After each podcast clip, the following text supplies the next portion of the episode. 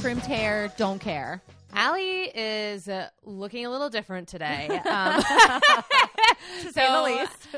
I we're planning my bachelorette party for this weekend. We're planning hair, nails, and everything for the wedding. And then Allie just goes, "Well, I hope I can like make sure they know when they do my pedicure to avoid my big toe." And I was like, "What are you talking about?" And she was like, "I broke my toe this week." Yeah, drop the shelf on it. I just. I don't know how things like that happen. And again, dropped a shelf, broke her toe right before we are about to go walking all around downtown Baltimore on Saturday for my bachelorette party. cobblestone central. It's literally all we have is cobblestone. it's I'm gonna die. It'll be good. I'll be good dead. I, I didn't want you at the wedding anyways. Um, just Excellent. kidding. But yeah, it's going to be fun. We'll let you know how it went because when you hear this, we'll already be past it. So maybe you'll have seen photos from the bachelorette party. We'll see. You probably will, but we're not here Yeah. to talk about my big toe. No, or your crimped hair, which, we're we didn't even. We're, We're, not gonna ignore. reference. You know what? Secret, secret crimped Ignore it. Uh, we're here to talk about herstory on the rocks with Katie. and Allie, This is a podcast where we talk about famous women in history. and we talk about good women and bad women and fictional women and non-fictional women from all times and places because women have nuance, but keep in mind, we are drinking the entire time. and we are not historians. um, we're Googlers. we're Googlers. We're Wikipediaers, uh, but we don't know all the stuff that you think we know. no, we don't. And we're going to get into like some poetry stuff tonight. And just again, we're not poets either. So, you know, if you hear us make a mistake or if you're like, wow, you interpreted that poem way off, uh, just let us know. We love to hear back from you. yeah, and of course, you can always follow us on any of our socials to let us know. You can join us on Patreon to let us know. That's where our favorite people are. They get bonus episodes, and we send them things in the mail every now and again. Um, and we would love it if you talked to us rather than writing us a scathing review um, and not mentioning it to us at all.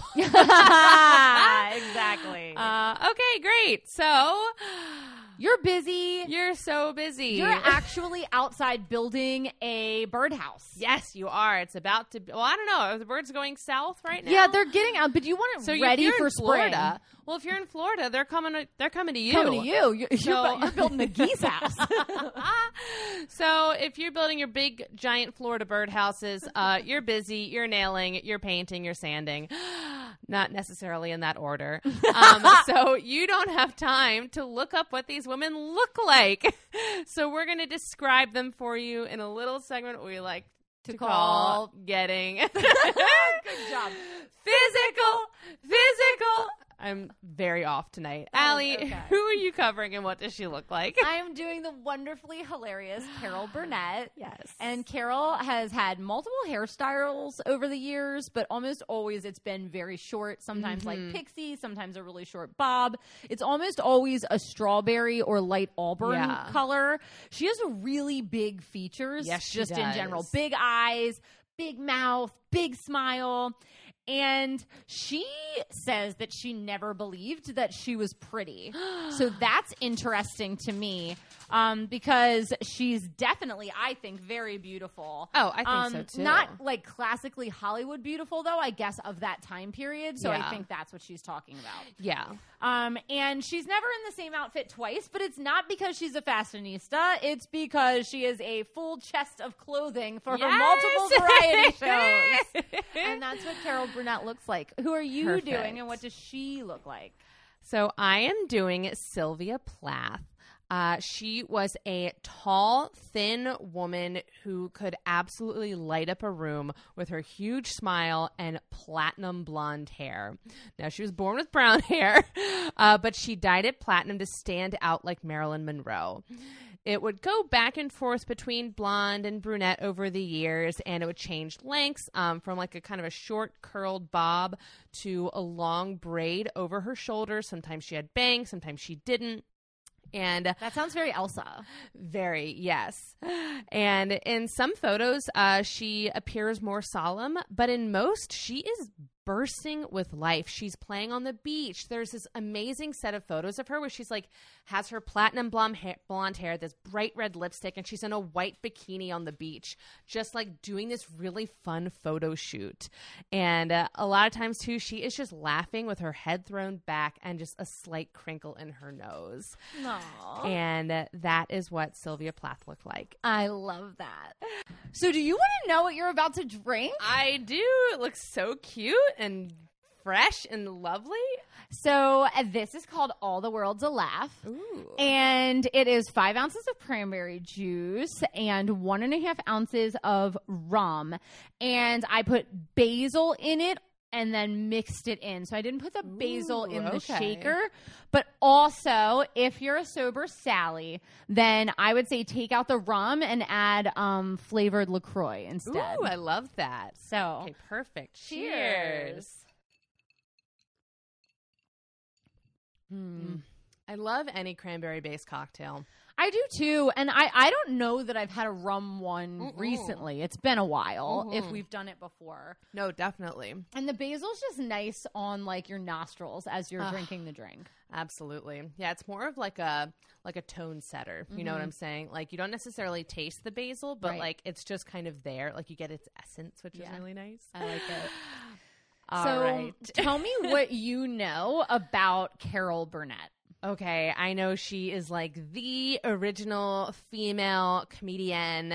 Um, she had this like variety show that was so famous. She's a fantastic improviser. Um, she is just this very like tall, commanding woman, I feel like. And I just know she's like a comedy legend. And apparently she would like tug her ear to say hi to her mom Yeah. and- at the end of every show. And she had like very big Tarzan Yeah. laugh or something. Yeah. Yell. yeah, those things are so on point. Carol Burnett is such an interesting person. I watched a CBS documentary that's about an hour and a half long about her that you can find for free on YouTube. And then I listened to a lot of interviews with Carol Burnett because she is just so well spoken and she's mm-hmm. still alive so it's like a really it's, she's a really nice person to listen to talk about her life she's also written a, a couple memoirs mm-hmm. so to me that's something that's really cool because then it's like you know she's good at talking about her life and she knows what stories she wants to tell yeah, exactly. And I feel like she also like probably knows how to like bring a little bit of levity and joy into like telling her own story, which I can really appreciate. Uh, someone told me recently I was talking about my bout with kidney stones years ago when I was in high school, and they're like, "Wow, you're like really laughing a lot about this." I was like, "Yeah, I mean, what am I supposed to do now? Like, I obviously survived. I'm okay, but like, um yeah your kidney stones weren't fun i didn't envy you we were at the beach it was torturous um so let me tell you yes, I'd love to know." Okay, so Carol was born on April 26, 1933, in Texas, which I didn't Hmm. expect. Uh, and all. no, she was a baby of the Depression. So you're born in 1933, like people have been living in shit for a couple years, especially like middle class families that have suddenly become lower class. Her mom was Ina Louise, a publicity writer for movie studios, and her dad was Joseph Thomas, a movie theater manager. And kind of keep in mind that they always wanted to be more and just like didn't make it. But There's Okay. a reason they didn't make it, and it's also the reason I have a sober Sally drink tonight. Both of her parents were heavy alcoholics. Oh no! Yeah, she grappled and struggled struggled with this her entire life.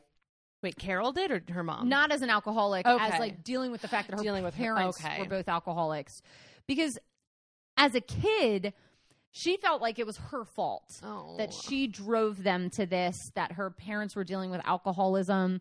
And she now and throughout her life on many occasions has talked at events about alcoholism and addresses that it is not anyone's fault and that the people who are dealing with it are sick and they need help. But unfortunately, that's not the way that alcohol and drug addiction was treated when Carol was a kid. yeah. So at a young age, because of that, she was left with her grandmother on a regular basis. Her parents divorced when she was really, really young, and her mom moved to Hollywood because she wanted to take her writing career farther. her grandmother was then like, okay, like, yeah, you can go to Hollywood, but I'm your mom and I'm watching your kids, so we're going too. So she picks up from Texas and they move into the same boarding house where her mom is. Okay. So her mom's living in a boarding house and Carol's living in a boarding house, but with her grandmother Okay. and her other like stepsister or half sister. So Carol is in a studio apartment with two other women in a boarding house Oh my her like entire childhood. That's insane. It is. And growing up in the depression in Hollywood, she says that there were two types of people. There were poor people with alcoholic families like she uh-huh. had, or there were movie stars and there was no, one one- in between. no middle class no, at this point. It's just gone. and I'm sorry, what what year was she born again? 1933. 1933. Okay. Yeah, so like right at the like beginning portion of the Great Depression. Uh, Carol's first experience, though, with singing came from her grandmother. Her grandmother was a trained musician who played the piano, and they would sometimes sing around the dinner table. So even though they didn't have much, and it was a studio apartment, they would like have joyous times together. Her grandmother also would take them to movies on a regular basis. This is like from you know how Death of a Salesman, he would like use movies as an escape. I've never seen it. Okay. Don't know anything about it. So it's like a kind of depression based where it's like, I- I'm going to go to the movies because I need to escape from the life that I'm living. Oh. And they went to sometimes as many as eight movies a week. Oh my god. It's all they spent money on. So Carol's life is surrounding watching movies. oh my gosh.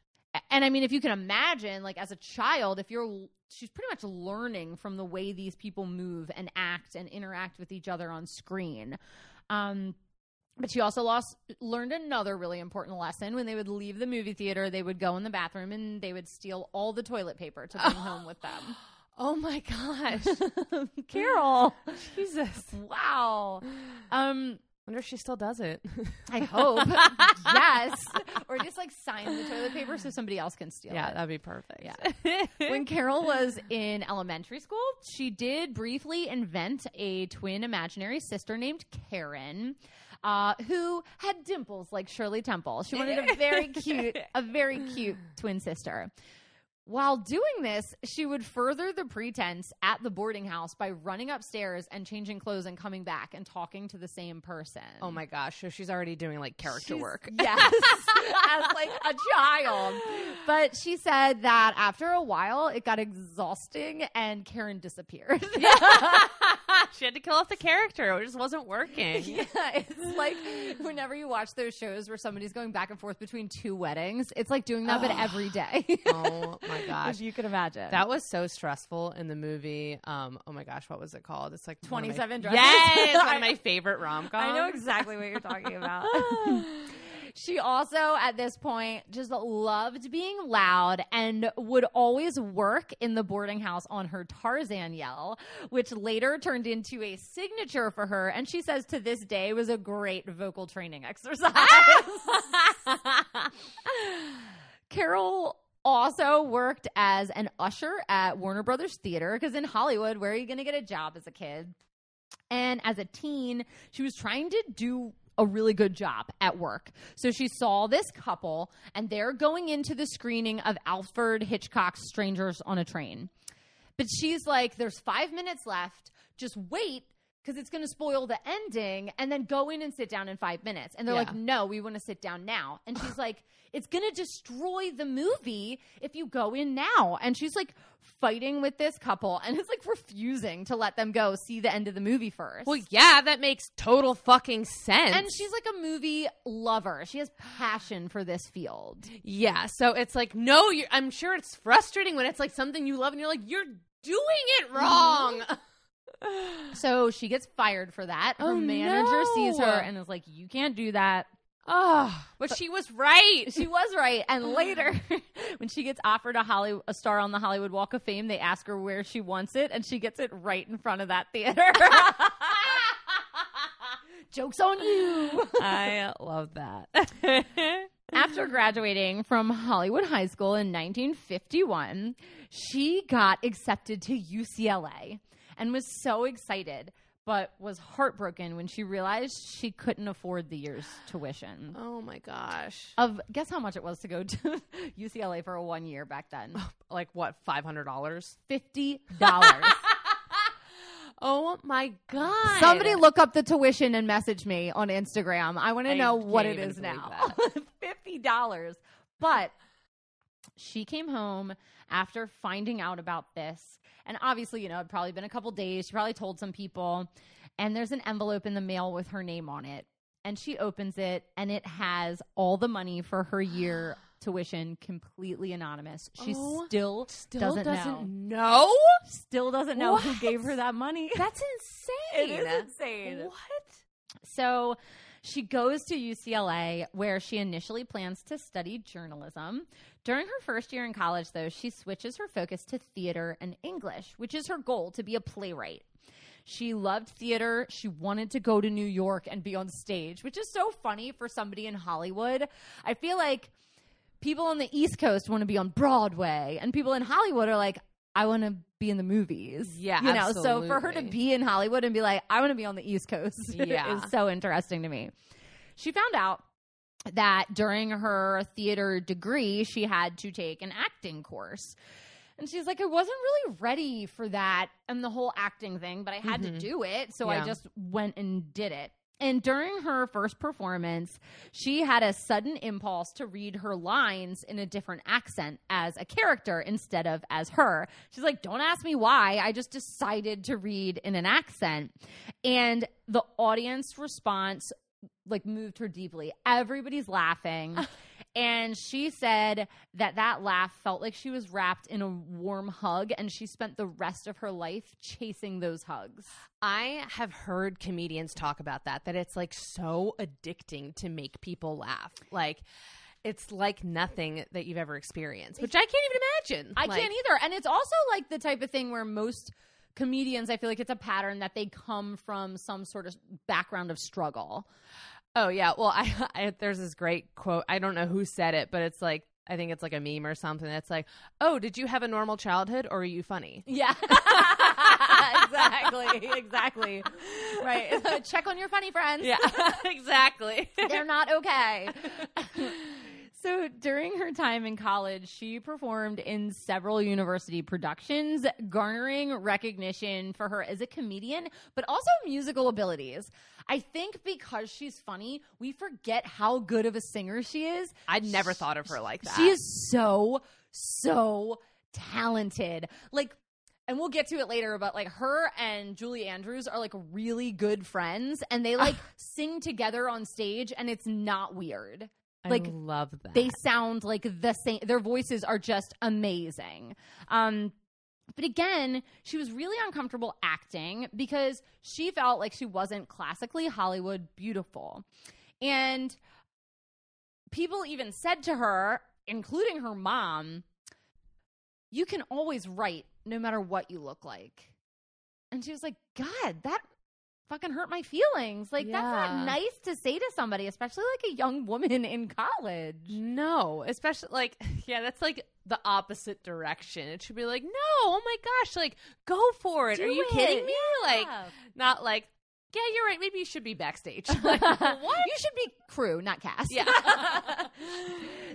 During her junior year of college, though, um, she got asked to perform instead of like taking the final exam. Some of them were like, "We want you to do this performance," obviously, because it's like a theater degree. So she's asked to perform at this house for a party with like all these ritzy people. And she does the performance, she does a good job, and then she like goes over to the food table and's like stuffing cookies in her purse for her grandmother. and this like really rich husband and wife start to approach her and she's like, shit, they're gonna yell at me to put the cookies back. This is gonna be so embarrassing. But they come up and compliment her and ask her about her future plans. She says, I've always wanted to go to New York and be a playwright and try my hand at musical comedy and just musical theater. And on the spot, the guy gives Carol and her boyfriend each a thousand dollars loan, like interest free loan. oh my god. Go to New York. That's amazing. Now there's a couple stipulations. Okay. One has to be repaid within five years. Okay. Two, Um, if you ever become famous, you must help other people achieve their dreams by donating to them. Oh, that's awesome. And three, you can never ever tell anyone my name. so we still don't know. Mm-mm. Oh, like what is up with all these mystery people handing her money? I want mystery people handing me money. Come on. Um, if you want to anonymously donate things to us on Patreon. um, but yeah, she. The only thing that, like, kind of, there's only one clue at some point where she said in an interview more recently, he wanted to help me the way he was helped in this country. So he may have immigrated here is like the only thing we might have. Yeah. But we know he was wealthy and with his wife at this party. So Okay. that could probably narrow down the list, but I wasn't going to investigate. Yeah. Now, at this time, also, her dad is really sick. Like, the Mm. alcoholism is getting to him. She goes and visits him, and she's like, Dad, this is great. I'm going to New York. Like, I love you. This is what happened. I have a $1,000. And he was like, Oh, I'm so proud of you, but I should have been the one that could have given you that money.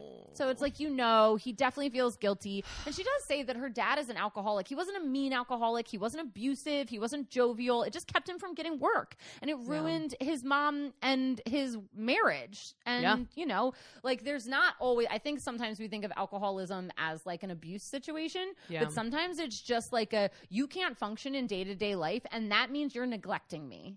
Yeah, well, I think about that with a guy in um, Hamilton who's like just been an alcoholic forever in the area, and like the only thing he could do was just like stock the local liquor store, and then it got bought out, and then he lost that job. He like literally can't, you know, and then it's just like sad because it's like there's not much. It's not again, it's not like he's a bad person.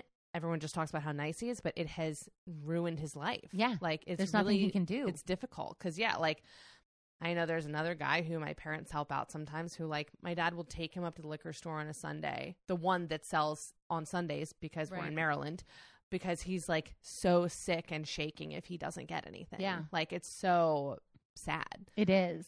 And that's kind of what's happening. And she she's not the type that's going to stick around for Mhm. her sick parents. Like also they didn't raise her. She was raised by her grandmother, her Yeah. nanny. So she's like, "Dad, I love you. I'm going to New York. Like, peace. See you later." She goes to New York. He dies pretty shortly after. So her dad passes away from alcoholism or things related to alcoholism. Yeah. So this is the 1950s. Carol moves to New York with her college boyfriend, who's also an aspiring actor. They don't live together though. This is too early for that in history. um, she lives in a New York boarding house with other young, talented females trying to make it into acting. Her boarding house is called the Rehearsal Club. After her first year in New York, she's like a hat check girl her and the other girls are failing at acting jobs. The auditions at this point are like you sing two notes and we're like next, you know, Yeah. like they don't even want to see you. It's like mm-hmm. Simon Cowell's all over the place. Yeah. Carol comes home to the girls living at the rehearsal club and is like, "Hey, if we can't get into shows, why don't we just like throw our own damn show here?" And they're all like, "Oh yeah, that's a great idea. Let's make a show." So they together make a show and they put on the Rehearsal Club Revue on March 3rd, 1955. They mailed invites to agents and stars throughout New York. Tons of people show up. Now, she only really had like a minor role in the thing, but she put it all together. And this opened doors for a ton of girls in the rehearsal club. Oh they like gosh. got offers to like be on shows and be in That's plays. Yeah, they like took their life into their own hands and were like, fine, you won't cast us, we'll cast Yeah. ourselves. Oh, that's so cool. Very cool. she got a role from that starring opposite Buddy Hackett in the short lived sitcom Stanley. Carol also this same year married her college sweetheart Don, and again, he was also an aspiring actor. After Carol was in the show Stanley, she found herself unemployed for a short time again, but bounced back quickly because she gained fame being a highly popular performer in the New York City circuit of cabarets and nightclubs. She's like, I'm going to bounce around and do my thing. I can change outfits, I can change accents, I can fit into wherever you need me to fit in. Yeah. And she got enough attention doing that that she was invited to do her performance and her popular sketches on The Tonight Show, on The Ed Sullivan Show, on some of the first game shows that were ever on TV. And she just starts to achieve some small success And then her mother dies. And Carol, she's not super broken, but she's sad because her mom was definitely a martyr, definitely Mhm. like a what if person. Like, what if we had just done this? What if I had just Yeah. not had you? What if blah, blah, blah, blah, blah? So Carol just feels sad that not only neither of her parents are ever got to see her fame, but also like they never got to achieve their own dreams because they couldn't get help for what was wrong with them Yeah. because nobody knew at the time. She got her first true taste of fame, though, when she appeared on Broadway in the 1959 musical Once Upon a Mattress, for which she was nominated for a Tony, her first go round. What?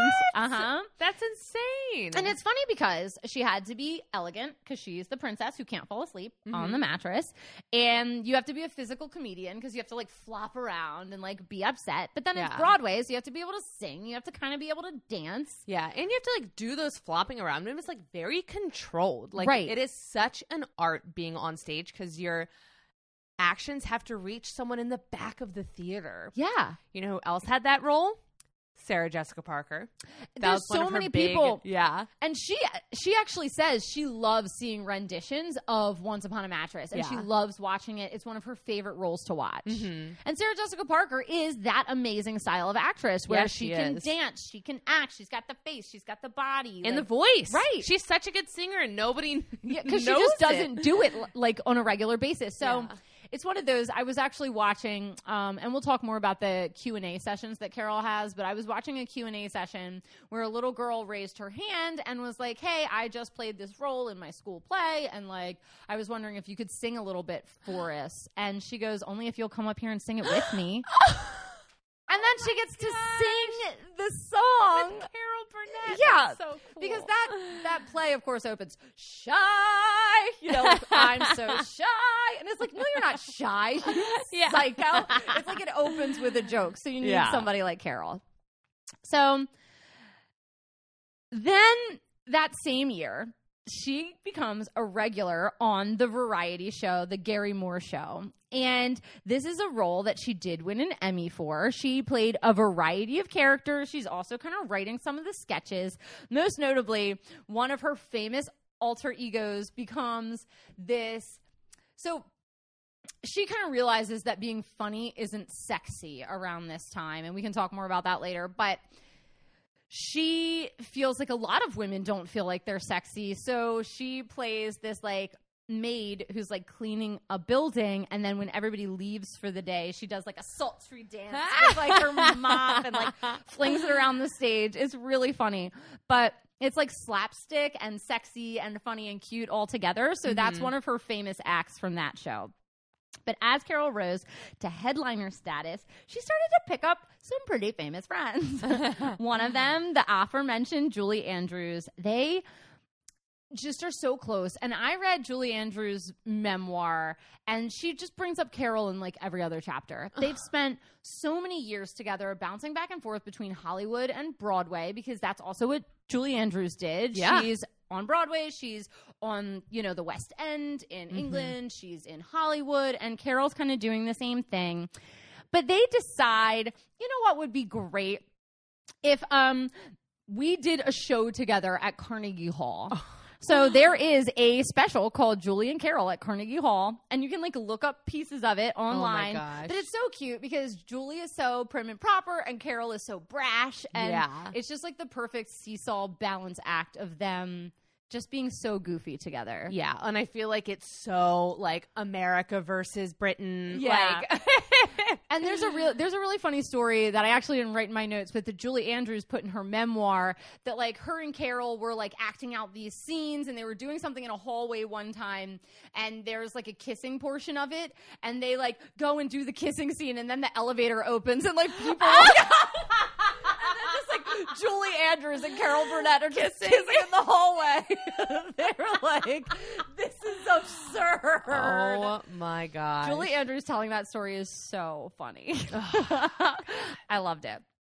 Um so unfortunately, her and her first husband Don had been separated for a while. He was a great guy, but they were just young and they grew apart and it wasn't really working out. But as Julie and her are hanging out, Julie's like, Julie had also gone through a divorce. She's like, Is there anyone that you're interested in? And Carol's like, Yes, actually, one of the producers of this show, his name is Joe Hamilton. And on May 4th, 1963, Carol married her producer. Um, he was also recently divorced, and they ended up having three children together through the course of their marriage Carrie, Jody, and Erin Hamilton. One was an actress, one's a producer and an actress, and one's a singer. So Wow, just they- all in the biz. they made some famous, famous kids. She also is checking all the boxes. She co-stars on an episode of Twilight Zone. You know, you gotta get in there. she then went to perform on Broadway's musical Fade Out, Fade In, which you've never heard of for a reason, because she had to drop out because of an injury. And um, then she came back to do it, but then left again because this variety show called Entertainers called, and she loves variety shows. But then Fade In, Fade Out sued her because breach of contract, and she was like, Oh. whatever. And then their show failed. so around this time, she picks up another super famous friend, Lucille Ball. And Lucille, or Lucy, becomes her mentor. And the two women remained close friends and appeared on each other's shows several times. Lucy would send Carol flowers every year on her birthday. And on the morning of Carol's 56th birthday in 1989, she awoke to find out that Lucy had passed away on her birthday. oh my god, I didn't know that. But then later in the day, she received the flowers that had been pre ordered, and the note read, Happy birthday, kid. Oh Love you. oh you. my gosh, because they really are like the two just redheaded women of comedy With like, elastic faces. Yes. You know what I mean? Like they can move the muscles on their face like nobody else can do.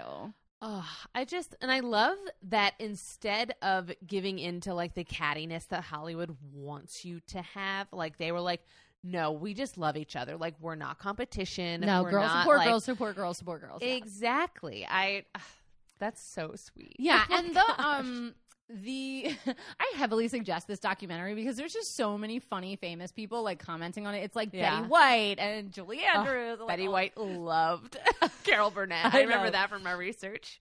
Yeah, so it's just a lot of funny, fun people like talking about Yeah. the Carol Burnett show, which gives you good perspective because they're also actors and actresses, so they get how hard it is. Mm-hmm.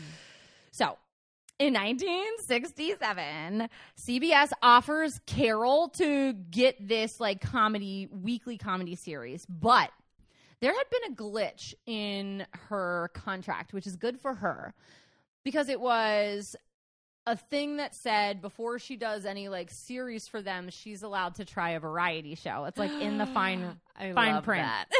and she's like, so they had to do it, but they did not want to do it because they believed that variety shows are something men do. It had only been men to that point. Men had only been successful doing it. There's no headliner female variety show at all anywhere.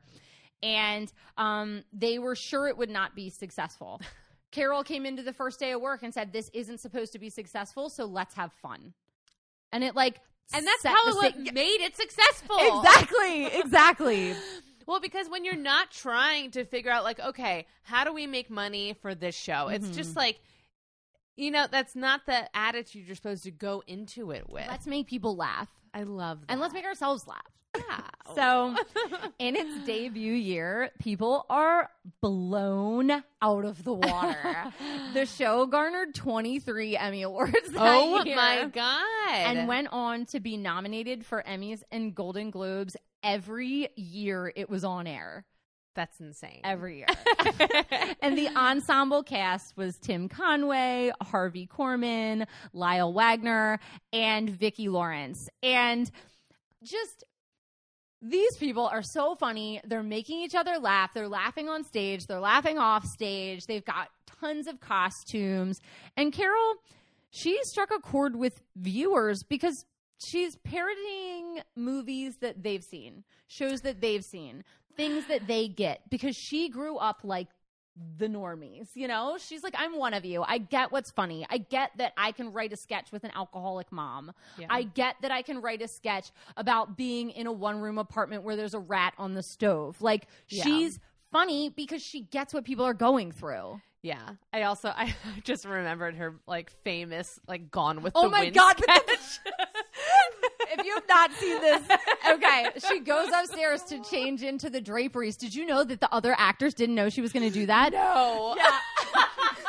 so she's supposed to change into the draperies, but she puts the literal curtain rod like across her back, like it's an emperor cloak, and comes down the steps. And he says, like so serious. and the line is, I saw it in the window and I couldn't pass it up.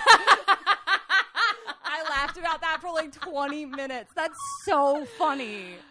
God, That and, is so funny. and that's the thing. It's it's insane to me that she's creating shit that was just as funny then it is as it is now because she also I think can spot cultural touchstones that are long lasting. Oh, you know, yeah. she's Oh, like, yeah. oh, people love Gone with the Wind now. They're gonna love Gone with the Wind twenty years from now. Mm-hmm. Yes. She also did a ton of musical numbers on the show, but refused to sing unless she was in character. Mm. She doesn't sing as herself ever. She only sings as someone else. And then, of course, her sketch, her sketches about family drama, everybody loves. They're like Yeah. tragedy, comedy, like very mm-hmm. Shakespearean, and that like shit's falling apart and it's funny. yeah. She opened most of her shows with an impromptu question and answer, with the audience lasting a few minutes. Other variety shows did this, but she decided to put it on air. I'm going to tape it. I'm going to do this question and answer, and I'm going to tape it. And she's ad libbing answers to all these questions. Oh my gosh. And it's absurd. Like, people would ask her really personal things, and she would have to come up with a funny response. I don't know how people do things like that. No, and multiple times was asked to do her famous Tarzan yells. So she Yeah. would have to like sometimes oblige and just do it. and she also ended the show by tugging on her left ear, which was a message to her grandmother that she was doing well and she loved her. And even after her grandmother passed away, she did that every time until the show ended. That's so sweet. She did remember the last moments of her grandmother, and this will give you like an eye into her grandmother's life. Like Joe Hamilton, her husband, was visiting her grandmother before she died, and she's like pointing out the spiders in the corner and talking about how they're going at it every couple minutes. and Joe was like, What are you talking about? And she's just like, This is Carol's grandmother. This Yeah. is why she's the way she is. She's open and funny and like Oh weird. So that was funny. People also often reference how brave she was to act like this on TV. It was unladylike, unsexy, and unappealing for women to be funny. Yeah. Still today, people treat female comedians like they're less funny, and mm-hmm. then women, just general women, when they are funny, are seen as less appealing to the male species. Yeah, it's kind of like oh, it it kind of moves them from like a hot girl to like one of the guys. Right. If you have like a sense of humor. and it's like now that's not that's not cute. It's, Yeah. it's loud and brash and annoying almost. yeah, exactly. It's just yeah, it's not taken well a lot. no, it isn't. And it she also does acknowledge that she's like, listen, I wasn't a super like lib feminist at the time. Like Uh-huh. I that's not where I was. But I also over the years grew up. She was like 34 when she started the show and had it for 11 years. So by the end she's like, you know, we're not going to write that joke because I don't like the way it comes off. Hmm. She wouldn't write jokes that made people feel bad or that were insulting. She I was like, that. I want it to be funny, not mean. Well, and I feel like that's one of the things that like female comedians bring sometimes. Is like, you know what?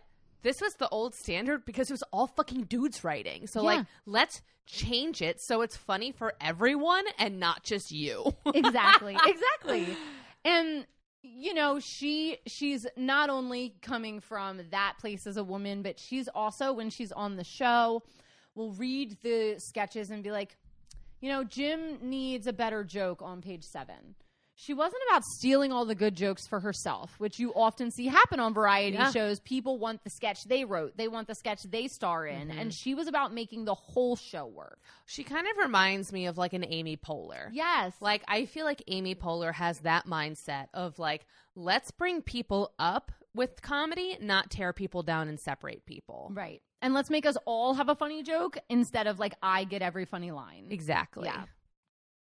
So after this, and like kind of during this in the 80s, she starts to get roles on film. Like she becomes an actress in her own right. And she says that the first time she got a script mailed to her and she opened it and it was like for a serious drama, she was like, Is this for me? she had to like check the envelope to see if it was actually mailed to her. But she appeared in several dramatic roles, mostly on television movies, but she was Beatrice O'Reilly in a film about her life as a woman fighting alcoholism, so that's close Oh, to wow. home. Yeah. She was also in the film Annie as like the evil like Mrs. Hennig, Yeah. Hannigy or whatever her Yes, name, Hannigy.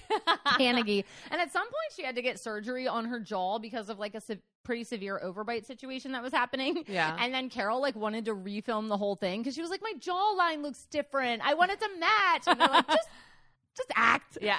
Um, but she also does a lot of voiceovers. She did a voiceover in Horton Hears a Who, Toy Story, and Scooby Doo. Who was Toy, she in Toy Story? Toy Story Four. She's like a. Oh, okay. and she's like a thing that's actually named Carol Burnett. There's like, it's like this isn't. We're not even gonna joke.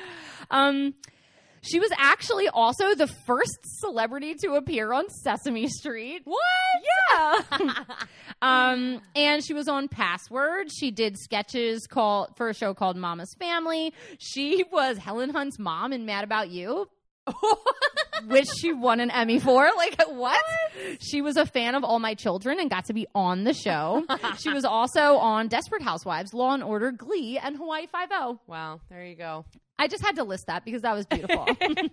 After 30 years off Broadway, she was back on in Moon Over Buffalo, for which she was nominated for a Tony again.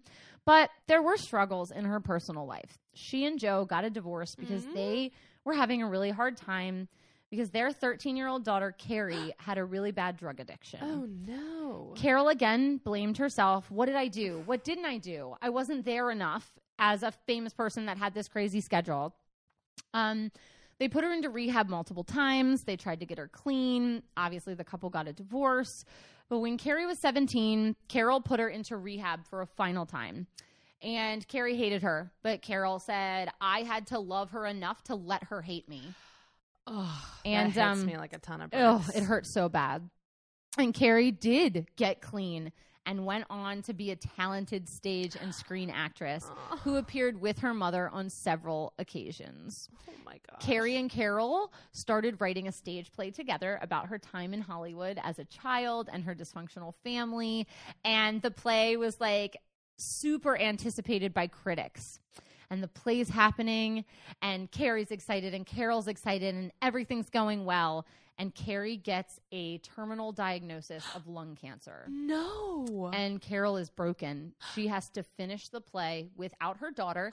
After the daughter she feels like she just saved from death is now dying again. oh my. God. And there's nothing she can do. Obviously, Julie Andrews has also struggled with addiction in her children and dealing with the death of stepchildren um, and said Carol never got over it. She's never been the same since she lost Carrie. Other than showbiz, though, Carol's really stayed away from the spotlight. She received tons of honorary awards. She did win the Mark Twain Prize for Humor. God, and- I would hope so. Like My? God! and this is how many people came up came to speak about it to to honor her that day. It was Julie Andrews, Vicki Lawrence, Tim Conway, Tina Fey, Amy Poehler, Maya Rudolph, Rashida Jones, and Martin Short came to honor her for that. Um, Carol did get married a third time to Brian Miller. He's a percussional drummer at Hmm. um, the Hollywood Bowl Orchestra. He is 23 years younger than her. I thought you were gonna say 23 years old. No, he's like, oh my 23 years god. younger than her, and she does comment. She's like, if I was 40 and he was 20, we wouldn't have gotten along. But like, you know, 20 years is less the older you get. Oh, like yeah, we've seen the same shit. In um, and they're still happy together. In 2017, CBS aired the Carol Burnett show's 50th anniversary. Also, you can watch it on MeTV. They've been airing it since 2015, Yeah. just in case you want to know. She spoke and said, They said it was a man's game because it hadn't been done, but that doesn't mean it couldn't be done. In 2019, the Golden Globes created an award in her name, and um, the award is for achievements in the career of television. Burnett was also announced, obviously, as the first recipient of the award, and Steve Carell presented her with the award, saying, For more than 50 years, comedy trailblazer Carol Burnett has been breaking barriers while making us laugh. But Carol has always struggled with family. In August 2020, her and her husband had to petition to get guardianship of their grandson because her other daughter was struggling with an addiction. It did hold, and her daughter is getting help, but they are currently raising their 13 year old grandson, and she's like in her mid 80s. Oh my god. In keeping with her promise to the anonymous benefactor who assisted her in 1954, she contributes to scholarship programs at UCLA and at the University of Hawaii. Because of her life and her struggles and her success and her joy, people pretty much agree that she is apple pie, hot dogs, baseball, and Carol Burnett. she is America.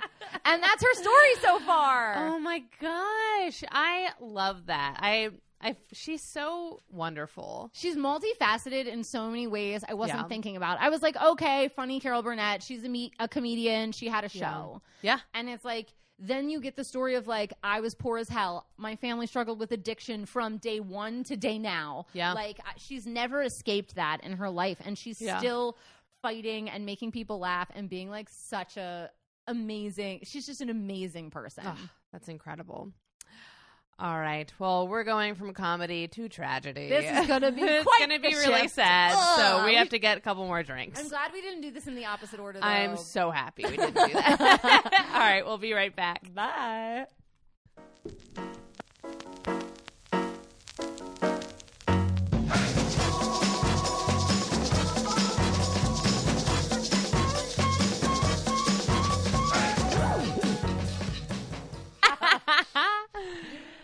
We are back with another drink. It's beautiful for a sad, sad, sad story. Sad story. Um, but this cocktail is really fun, and it even comes with a little sidekick, like I like to do. so, Allie, do you want to know what you're about to drink? I do. It's beautiful. So this is called Sylvia's Spring Martini. So it is two ounces of vodka, an ounce of dry vermouth, an ounce of pink limoncello, uh, juice from half a lemon. You do a little drop of honey, and then you pour just a little bit of maraschino cherry juice right down the middle. And you serve it with a side of potato chips. and these are like kettled chips. Oh, I always Uh, do kettled. That's the only way to go. Cheers. Cheers. Wow, it has a surprising like aftertaste a little. yeah. I love lemon. I love honey. Mm-hmm. I But the maybe the cherry hits you in the back. What's hitting you? I think it's the dry vermouth because we Mhm. don't use dry vermouth like Not ever. nearly enough. and I think it's something that like I wanted it to kind of ground it and like make it similar to a regular martini. Mm-hmm. Um, but I wanted the whole drink to feel really like bright and light and pink because pink is Sylvia's favorite color. Mm. Um, and then the potato chips will be explained a little bit later. Um, but but yeah, so I just wanted a really nice, fun, bright drink. yeah. well, you hit it out of the park this week. This one's great. Thanks. And what do you know about Sylvia Plath? Okay, so I know Sylvia Plath was a poet. Uh, I know that she was a jovial person, but also a troubled person. Mm-hmm. I know that she took her own life. Mhm. And I know that her and Gloria Steinem went to college together.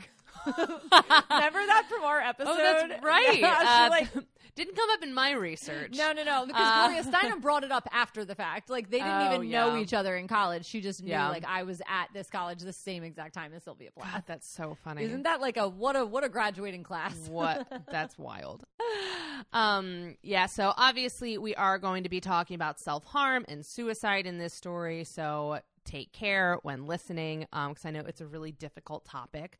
Um but uh, let's get into it. I'm ready. Uh, so I got most of this from two separate podcasts. One is Class A Felons, B Films, and C Cups, which I love that name.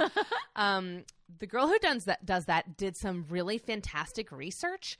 Like she was the only podcast that had actual information on like her childhood and stuff, which I really appreciated. Like it felt like she read the biography and then did the podcast. For some people, it's really hard to find about their childhood. Yeah, it really is. So I felt like I, I just got so many more details from that show. And then another pod call, podcast called No Man's Land, um, which I also love that name. Uh, um, I got a lot from them too. They were more so of like the um, let's talk about her life in a broad sense, which really helped me kind of tune into her and her personality. Um, okay. Sylvia Plath was born three weeks early on October se- 27th. Sorry, October 17th is not her birthday. um, 1932, a year apart from Carol, which is bananas to me. That's always what happens when somebody passes young like that. Yeah, you don't think of them it's like the same Marilyn. Monroe and Queen Elizabeth II are the same birth Yeah, year. It's really weird. Um, she was born in Boston, Massachusetts, and she was just keen to enter the world. her mother, Aurelia, was a second generation Austrian woman. Um, and her father, Otto, was a German entomologist and a professor of biology at Boston University.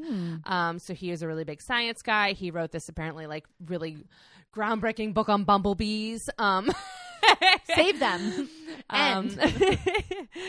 uh, so there isn't much about their relationship, but apparently Otto was Aurelia's professor at the University of Boston. She was 21 years younger than him. Um, but apparently it was like a whirlwind romance. I think he like left his first wife for her. Like this is all very quick. Um, they get married, and within their first year, they have uh, Sylvia. So it's like quick consensual. Very, yeah, very Okay. consensual. Um, and education because they were both like very well educated. It was very important in uh, the way they wanted to bring up their children. So Aurelia took it upon herself to really study the Montessori method and incorporate it into their household before the kids were even like in school. Like she was doing that from the beginning. She was like, you know what? I've been reading about this. I don't think we should have like scheduled feedings like the baby eats at two o'clock regardless. She's like, if the baby's hungry, the baby should eat. Like, And wait, who's Elizabeth Montessori? who knows? This will never cover her. We'll never know. that should be Um, our last episode. Oh my gosh. That would be so funny. when It we will be decide to go off air. She just keeps getting pushed. Um, so Aurelia really took the credo of through education we can build a priceless inner life. Like she and Otto just really thought like if we educate them really well, like they'll be more like stable people. Um, which sometimes it's true, sometimes it's not. It Right. doesn't really matter. um, reading was a huge part of her childhood, which was great for Sylvia because she loved books. Even before she could read, her favorite activity was being read too. um, but Otto was always busy with research and whatnot. So he was very in and out. And Sylvia was a child who like loved to please. Um, so she really kind of felt that in and outedness um, from her father. Um, so her mother would spend a lot of time with her, and they also spent a lot of time with Sylvia's grandparents who lived near the beach. So they spent a lot of time at the shore. Sylvia loved the beach. Um, and Aurelia would take her to plays and concerts so she could have a well rounded childhood. Um, but it just didn't matter because when Otto was around, she was all about her dad. She was obsessed with being near him, hearing about his day, watching him grade papers, and everything that Sylvia did, she wanted to tell her dad. Like, Sylvia spoke at a very early age, I think because she just wanted to be heard by him. Mm. Um, and it just it grew into this very intense need to overachieve.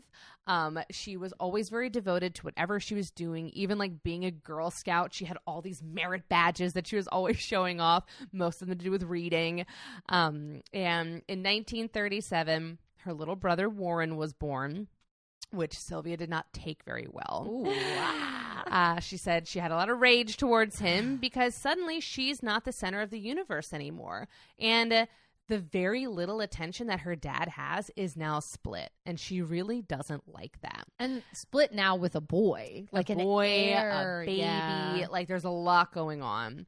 And sometimes she would even make Warren cry on purpose just to like show the juxtaposition between a well behaved toddler and a crying, screaming baby. but soon she felt even more pushed aside because Warren was a really sickly baby, so he needed a lot more attention. Oh. And then oh. her father came down with a really serious illness. So the household was crazy, and they just ended up having to send Sylvia away to live with the grandparents for a bit. Oh, so it's like all she wants is their attention, and now it's like She's literally being sent away. right. Um, so Otto is a really interesting guy. Um, and he is like convinced that he had lung cancer. He goes, My friend had lung cancer, that's that's what I have. But That's in- not how it works. No. um, in fact, what he had was diabetes. But because he had waited so long to get treatment for it, um, basically he found out because he like stubbed his toe and like broke it open and it got an infection.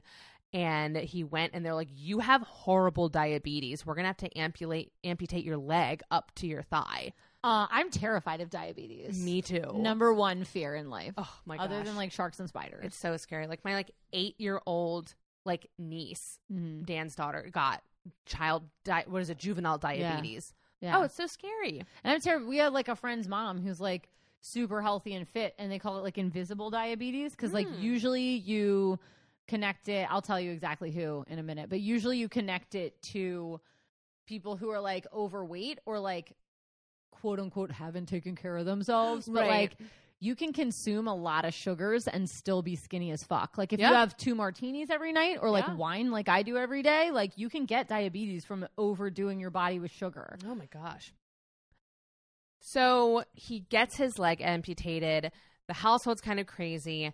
And then he ends up passing away due to complications from the amputation Oh. a week and a half after Sylvia's eighth birthday. Oh, that's terrible. What Just a baby. Horrible. And the whole thing hit Sylvia like a ton of bricks. And, but she like wasn't really showing her cards. She just said, I'll never speak to God again. And then she went to school. And she came back from school that day with a document that she had written up for her mother. She said, I need you to sign this. And it stated, like, I, Aurelia, like Plath, will never get married again. I'll never remarry. And She's even- got a huge daddy complex. Oh yeah. I mean, one of her most famous poems is called "Daddy."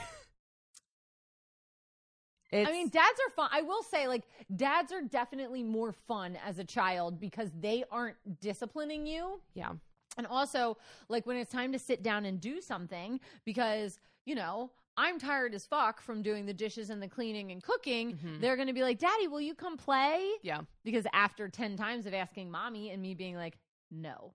yeah, yeah, exactly. I'm done playing. Yeah.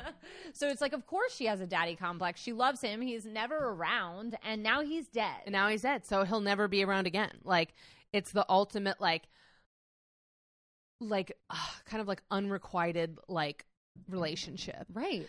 So, and even though Aurelia is like still young and definitely like could have found another partner, she signed it to appease her just distressed daughter.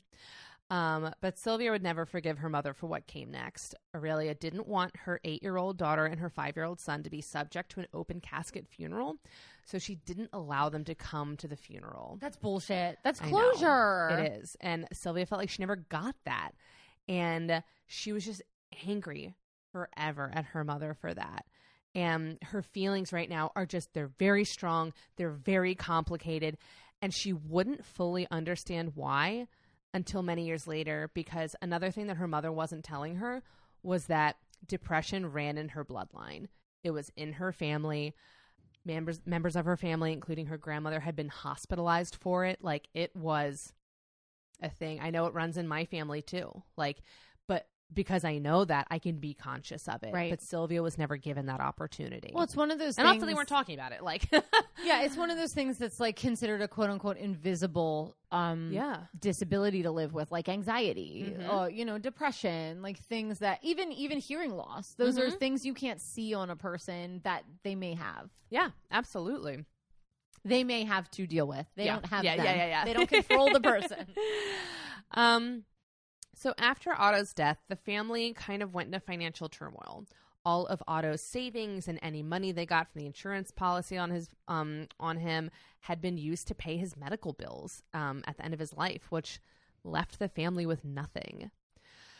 Aurelia got a job as a foreign language teacher. Um, eventually, she moved on to Boston University, um, and her parents moved in with them to help out with the kids. Um, so again, like we'll talk about this, but like kind of similar to Carol, like three generations all suddenly living under the same roof.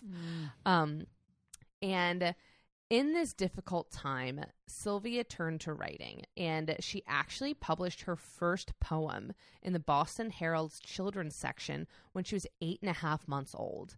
So, like, literally months after her father passed away, she publishes her first poem. Wow.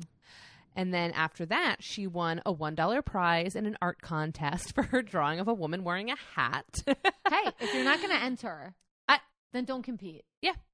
So she just throws herself into all sorts of endeavors. She's designing clothes for her paper dolls. She's making greeting cards under the company name Plathmark, which I love. And she's babysitting to earn money. She is just, I think she's kind of feeling like, I have to do this myself. Like, Mm. I am going to be self sufficient. Like, Sylvia was just not going to let these traumatic events shape her future. She was determined to thrive, which I also think is something we don't give credit to a lot of people who suffer from like depression and bipolar disorder. It's like it's like I feel like people are like, oh, like they just like sit in bed all day and do nothing. It's like we'll learn. Like Sylvia was out there. Hmm. She was so active and like I just feel like we don't attribute these qualities to people who suffer with depression and like I just want to make it clear like she was really determined to fucking make it in this world. I, I think a lot of times uh, people struggling with um, issues like that have to wake up every day and make the decision. Oh yeah. you have to make a decision to live in in the life that you want to live because Yeah. otherwise like it, it will control you Oh yeah, and like sometimes it totally did overtake her, and sometimes even if she wanted to get up and do things, like she couldn't. But like, it was a struggle every day. Um, but so she is doing all this. She's winning tons of awards when she's in junior high and high school. She got amazing grades. Like she's so smart. Uh, but her feelings towards her mother are worsening. And when Sylvia was 15, her mother is offered a life changing job. She was asked to be the dean at Northwestern University. shit her mom is like going places She really is. Like, I feel really bad because did Aurelia make some mistakes? Like, absolutely. But, like, I also feel like Sylvia is putting a lot of like her dad issues on her mom. Mm, also why aren't more people named aurelia It's a really good name. Um, much better than Renesmee. Um, wow you Go call her to- Ari. um, sorry to bring Twilight drama into this. listen it's Um, always applicable um, it this job would have meant just a much more prestigious position and a lot more money for this struggling family. Like Aurelia's like, oh my gosh, I wouldn't have to pinch pennies and scrimp and save and live with my fucking parents anymore. Like this would be amazing. But when she talked to her kids about it, Sylvia said, no, absolutely not. She screamed at her mother, telling her that since this job would require more work, she would basically be orphaning her children, leaving them with two dead parents just for her own selfish desires. it sounds like halfway through a sitcom I know. when then they fix it by the end But they don't, and Aurelia turned down the job. oh no don't let a teenager do that I know. And I feel bad because I I feel like Aurelia can see it. She's like, my daughter is struggling and like I feel like she's trying to not make it worse. She's like, okay, like if I just like She's trying to be a good mom. she is trying to be a And there's no guidebook. No, there's not. There's not any what to expect when your kids Yeah, are yeah. teenagers and have depression. Yeah. Ing. Exactly. Maybe there is now. Who knows? Uh, I'm Um, sure there is now. I would hope so. Um, but other than at home, Sylvia was thriving just like she wanted. She was getting published in 17 magazine and the Boston Globe and the Wait, Christian 17 magazines that old? Yes, it is. Tell me more. Isn't that bananas? that is, Um, that's the most shocking thing I've learned this evening. I know. And can you believe it? Girls have been 17 fucking forever. no, I Um, thought they were 21 forever. I've never felt more old than when I went into Forever 21 the other day. It's like none of these dresses are for me. The lights are way too bright in the changing room, I and mean, they don't have doors. And she was like, oh, no, they don't. They, they don't have knobs on the door. She was like, you can just grab the top of it and like, What if you're short? exactly. Grab I guess you can just burst out. um, and also she was published by the Christian Science Monitor, whatever that is. Hate it. I think it's like a famous magazine. So um, she's also getting to be more popular in school. She joined a sorority in her senior year of high school, and apparently she had already gone on 16 dates. wow. she wrote about a lot of her dates, but she loved to like list them and rank them. Um, later, she would rank boys by like how good they were in bed. And you can tell that like if they were higher on the list, the relationship would last longer. She just like didn't suffer any fucking losers. I love that. Um, and she would also, but when she was in high school, she was just ranking them by like social standing. She'd be like, "Well, this boy's parents make this amount of money." I'm like, "Girl, the internet did not exist. Like, how are you getting these figures?" Excuse me, what are you worth? um, I'm sorry. Do you have a 401k? Um, Uh, is your car four wheel drive Yeah. or was it gifted to you? Do you have a do you have a, uh trust fund? does your mom have a Birkin bag? I need to know for my list. Where do you vacation? Yeah. oh, I'm sorry. Or is it summering Where do with you your summer? family? Where do you where do you go to Well, that's- university? That's actually a good question. Do you summer or you- do you vacation? right. Very different. Very different. Okay. Um, if a man did this, we would be We'd be murdering her. absolutely murdering furious. him. This is the- Absolutely but listen, furious. this is the double standard that a women's podcast is allowed to have. Absolutely. Go- Throw us a bone. um, I also love she had a handy list of excuses if a boy called her out on a date and she didn't want to go. She'd be like, "Ooh, sorry, I have tuberculosis tonight." That was literally one of them. I spilled spaghetti on my sweater. Another one was, "Oh, I'm sorry, I have cancer. I can't." Which is like, Sylvia, what the hell? Oh my god! One time I told a boy my twin sister died. No. I'm not lying. Allie, that is unreal.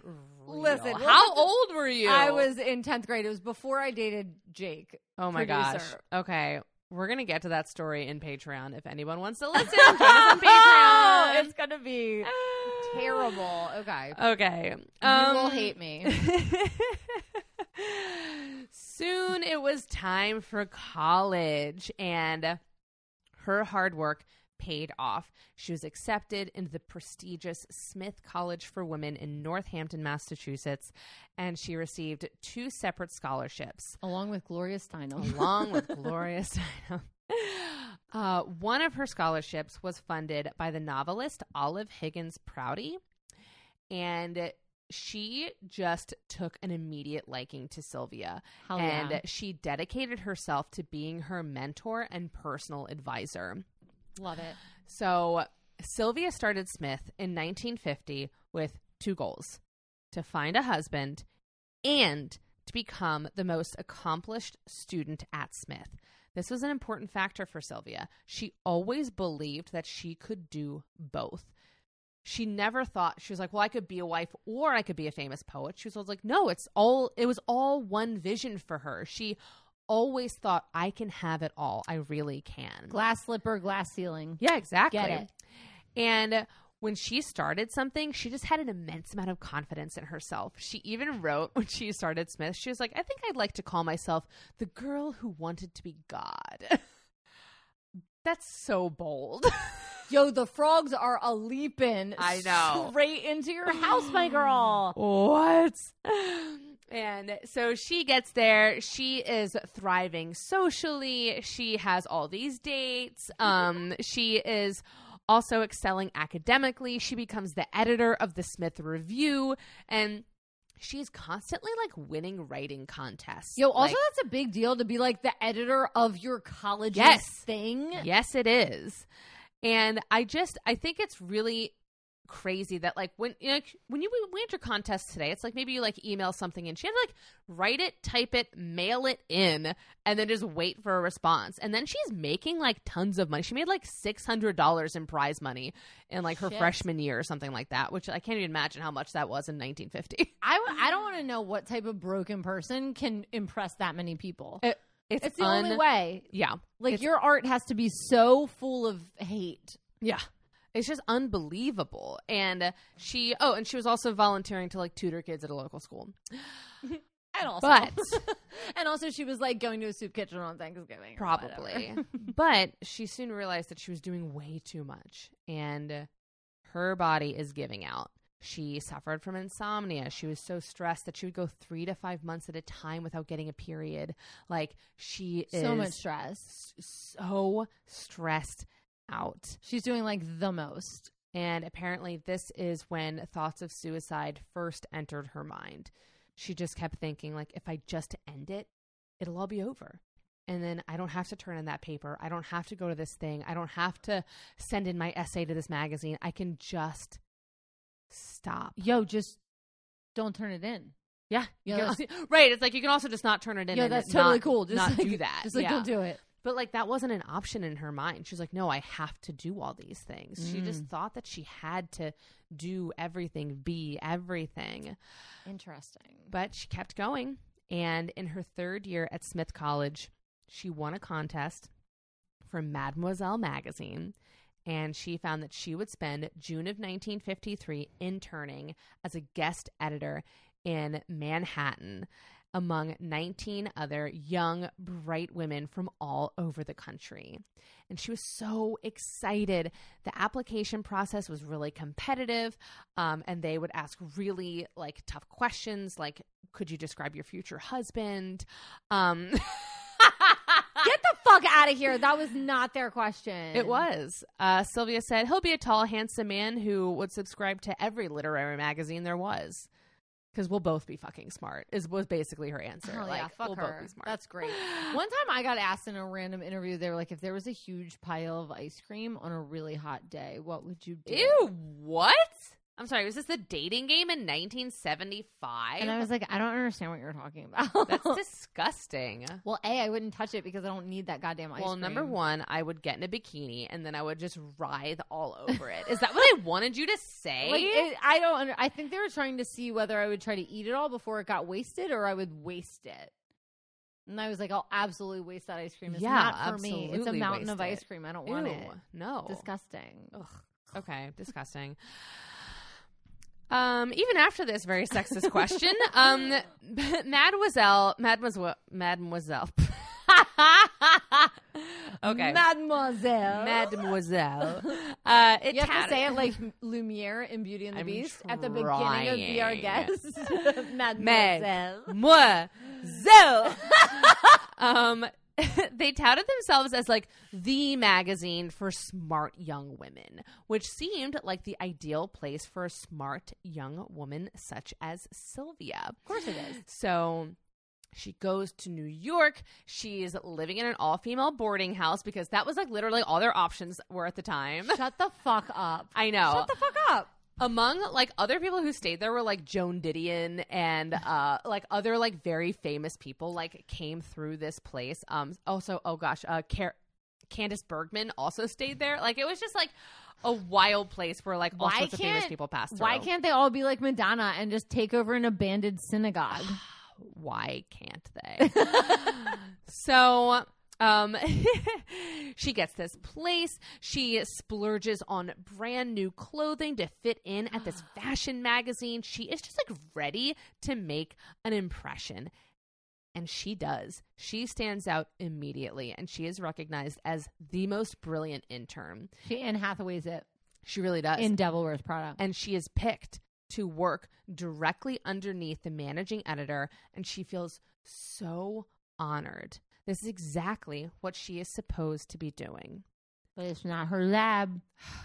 but then she keeps looking around and she realizes that like because they trust her more they give her all the work and all the other girls get to be fun interns and they're going to fashion shows and the ballet and they're going to visit TV show sets like You mean when you're good, people give you work and don't pay you for it? yeah Yeah. It's really upsetting It's terrible. and she's like and that's the thing too it's like there's not even a monetary compensation right now it's literally like you're all getting paid the same but they get to go to a fashion show and you're stuck here writing until two in the morning And she would like go back to the boarding house and she would slump into bed and be like, Why the fuck am I doing this? Why be better if it means my life is worse? Like, this fucking sucks.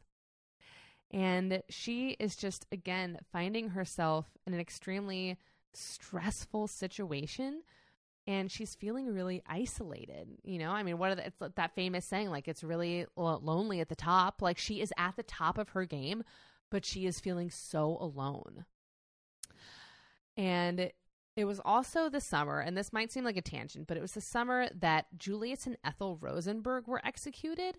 Um, so they were American citizens who were convicted of spying on behalf of the Soviet Union. And it happened that summer, and it is this jarring event that weighed really heavily on Sylvia. Um, and it eventually becomes the opening of the bell jar. Right. And it's, I just, I think the most upsetting thing to her is that she was already feeling like alone in the office, alone in the boarding house. And then she's really upset about this and she wants to talk to people about it. She's like, okay, I'm around the brightest girls in the United States right now. Can we please talk about this? And nobody wants to talk about it. Was it uncouth or they were just not? They were just like, I don't want to talk about that. I don't want to be sad. And she's like, but I need to process this. And then she has no one to kind of talk to about it. And she feels kind of like alone in her like horror about these events. And they just like didn't really seem to be concerned about it. So by the end of the internship, she was just really ready to leave. She was disenchanted and she was slipping into a deep depression.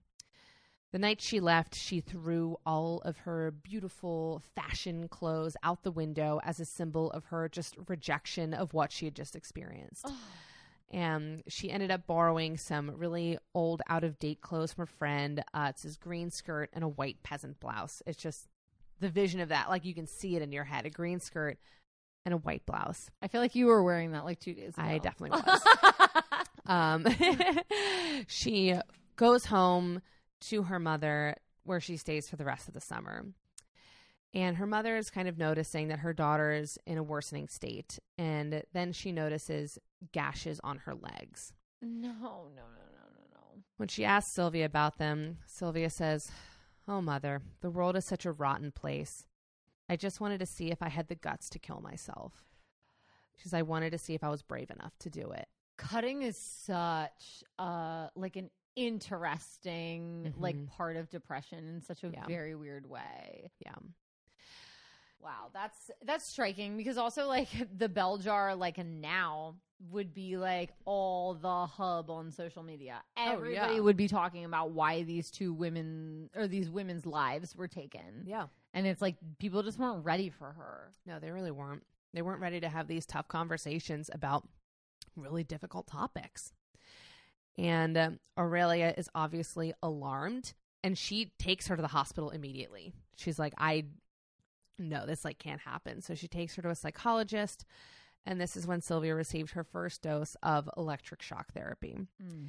Now, this is a treatment that is still used today. Um, it's usually as a last resort. I mean, I have a friend that actually really benefited from it um, because it's more fine tuned now. But when Sylvia and many other people at the time were experiencing it, it was new and it was not being done properly. I mean, it was done frequently and without any anesthesia or muscle relaxants. So you were just experiencing the whole thing. I mean, it's like the blood leeching of the time. Uh, yeah. And so, two electric nodes would be placed on the side of the head, and a rubber guard is placed in the mouth, and an electric stimulus would pass through the nodes to produce a brain seizure. And it was horribly painful. It was scary.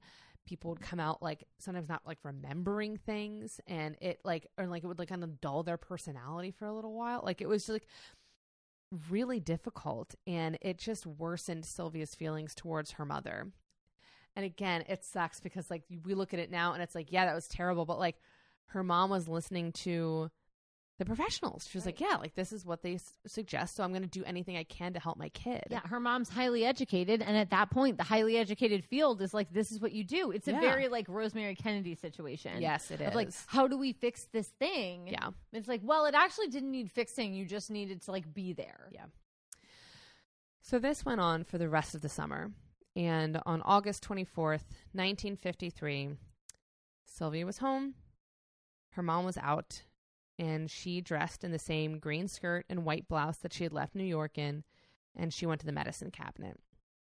She took the bottle of sleeping pills, wrote her mother a note saying, Gone for a long walk. We'll be home tomorrow and she proceeded to crawl into this small crawl space or like cellar area underneath of the house and she consumed the entire bottle of pills which totaled about 40 when aurelia came home she knew that something was wrong so she reported sylvia missing immediately police and neighbors came out looking for sylvia walking through the woods and streams and hiking trails surrounding the house News of her disappearance even made the news. Headlines read Local Smith girl missing at Wellesley. And it would be accompanied by a black and white photo of Sylvia looking like the type of girl everyone wanted to find. For three days, she laid under the porch. Three days. Vomiting and drifting in and out of consciousness. So she's alive. Mm-hmm. Yeah. Shit. Until her brother Warren finally heard her moaning under the floorboards. She was immediately located and taken to a hospital where a nurse remarked that she looked more dead than alive. Because she really did look horrible. Her thrashing and writhing under the porch had left her with cuts and bruises and dirt just like all over her face and body. While she was in the hospital recovering, Aurelia informed Olive Higgins Prouty, her mentor and benefactor, about this. But unfortunately for Sylvia, her mother told Olive, she goes, I think it's because a boy that she liked got engaged, which wasn't true. No, that isn't true. And to this day, we're not really sure if this was a lie that she told or if it was just her misunderstanding her daughter and her daughter's pain. We really don't know. Like she's I maybe she was like I just can't even imagine what it could be. It must be about a boy. So Olive stepped in and she goes, "Let me take care of this." She paid for all of Sylvia's medical bills and then she had her transferred to a private psychiatric hospital where um, she paid all the bills she took care of her and there was here where um, she underwent insulin shock therapy which i've never heard of instead of electric shock therapy It's like putting sugar in your body. yeah. Wow. So it's basically they inject a large amount of insulin into your system to place you in a brief coma lasting, you know, about like an hour. And they would do this every day. And this therapy is no longer used at all because it was obviously not good for the patients. Um, Sylvia briefly lost the ability to read and write, and her long term memory was permanently damaged. Oh, and that's her like favorite thing. I know.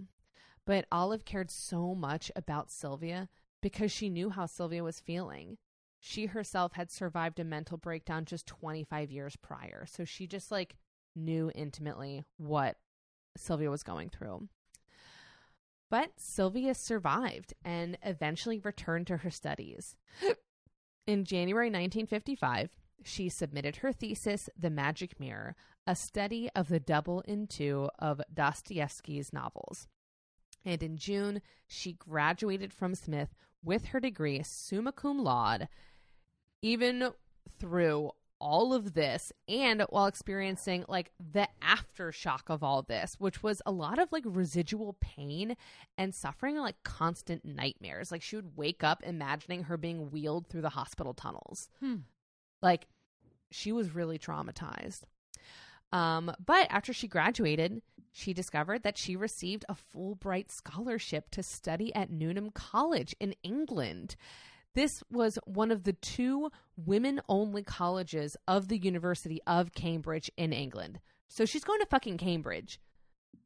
It's so impressive. It's so impressive. especially after everything she's been through and like everything her brain, like physically, not like emotionally, everything Yeah. her brain has physically been through. yeah. So she goes off to Cambridge and she feels like she's getting a new start. She loved England. She really thrived there, um, even though a lot of the people were kind of shocked by her bold and loud American demeanor.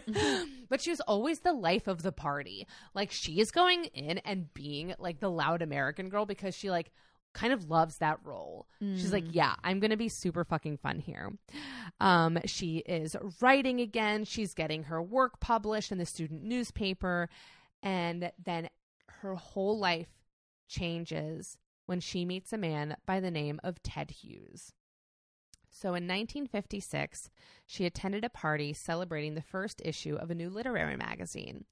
She's having a good time. She takes a few shots of whiskey. Mm-hmm. She's wearing her favorite pair of red dancing shoes. She's cutting in and out of dances with people. She's just having such a good time. And then she like stops and she spots this tall, handsome man from across the room. And she just looked, turned to the person next to her and she was like, Who is that? And someone said, Oh, that's Ted Hughes. Sylvia immediately recognized the name. Ted Hughes was an up and coming British poet whom Sylvia adored. She had even memorized a few of his poems because she thought he was so brilliant. So, what did she do? She marched right up to him, looked him in the eye, and recited his own poetry to him in the middle of this party. Oh, he's like, Hook, line, and sinker. Hey, he's like, I, uh, he's so hey, girl. in. I mean, he is flabbergasted. He is shocked and he is so flattered that someone had read his poetry, let alone memorized it. Like I can't even imagine a higher compliment for a poet, especially like someone who like literally like just started getting published in general. Like this is such a big deal. It's like the first time somebody Exactly. somebody asks you to sign an autograph. Exactly. You're like, oh, You're like, oh my Wow, wow. So he poured her a glass of brandy, and the two talked to each other all night. The attraction was immediate and intense, and after a while, he leaned in and kissed her, and she responded with biting him on the cheek. it was fucking on. she loved everything about him, but especially his height. He was six feet tall, and she was five nine. So she was like, I finally have a boyfriend that I can like wear heels around and like not feel weird, you know? That's cute. Which I know is like a struggle for like tall girls. It's a Like, tall girl problem for sure. It is. Like, you know, like I'm not like crazy tall, but like fiance and I are about the same height and sometimes I like feel weird about like wearing heels and stuff. Right. If he would stand up straight, he would be a little bit taller than me, but he refuses. he just won't do it. Um, but she also just loved that he encouraged her to write and draw and think, and they really did inspire each other. She once said of him, he's a singer, storyteller, lion, and world wanderer with a voice like the thunder of God. She was in awe of him. She's in deep, so deep, like oh yeah. daddy deep. Absolutely.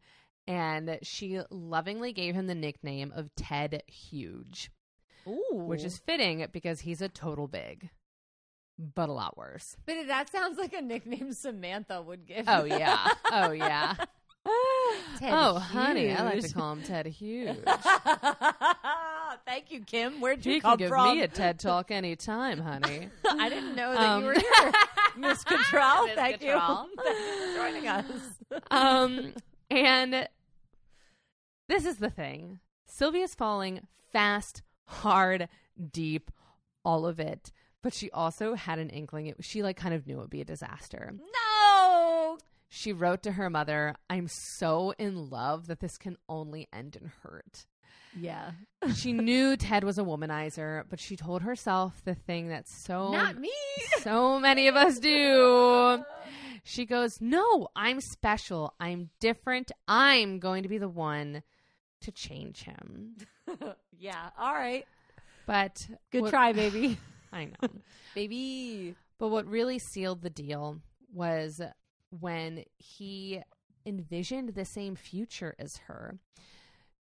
They both agreed. They wanted to get married. They wanted to have kids and they wanted to write together. that had been her goal all along. She had always wanted to kind of like you know how she said in her like in the beginning when she started college she was like i'm looking for a husband because i can do both i can have it all and like she at this point is like i'm ready to be married and have children and be the most prolific writer of the 20th century Does he mean it?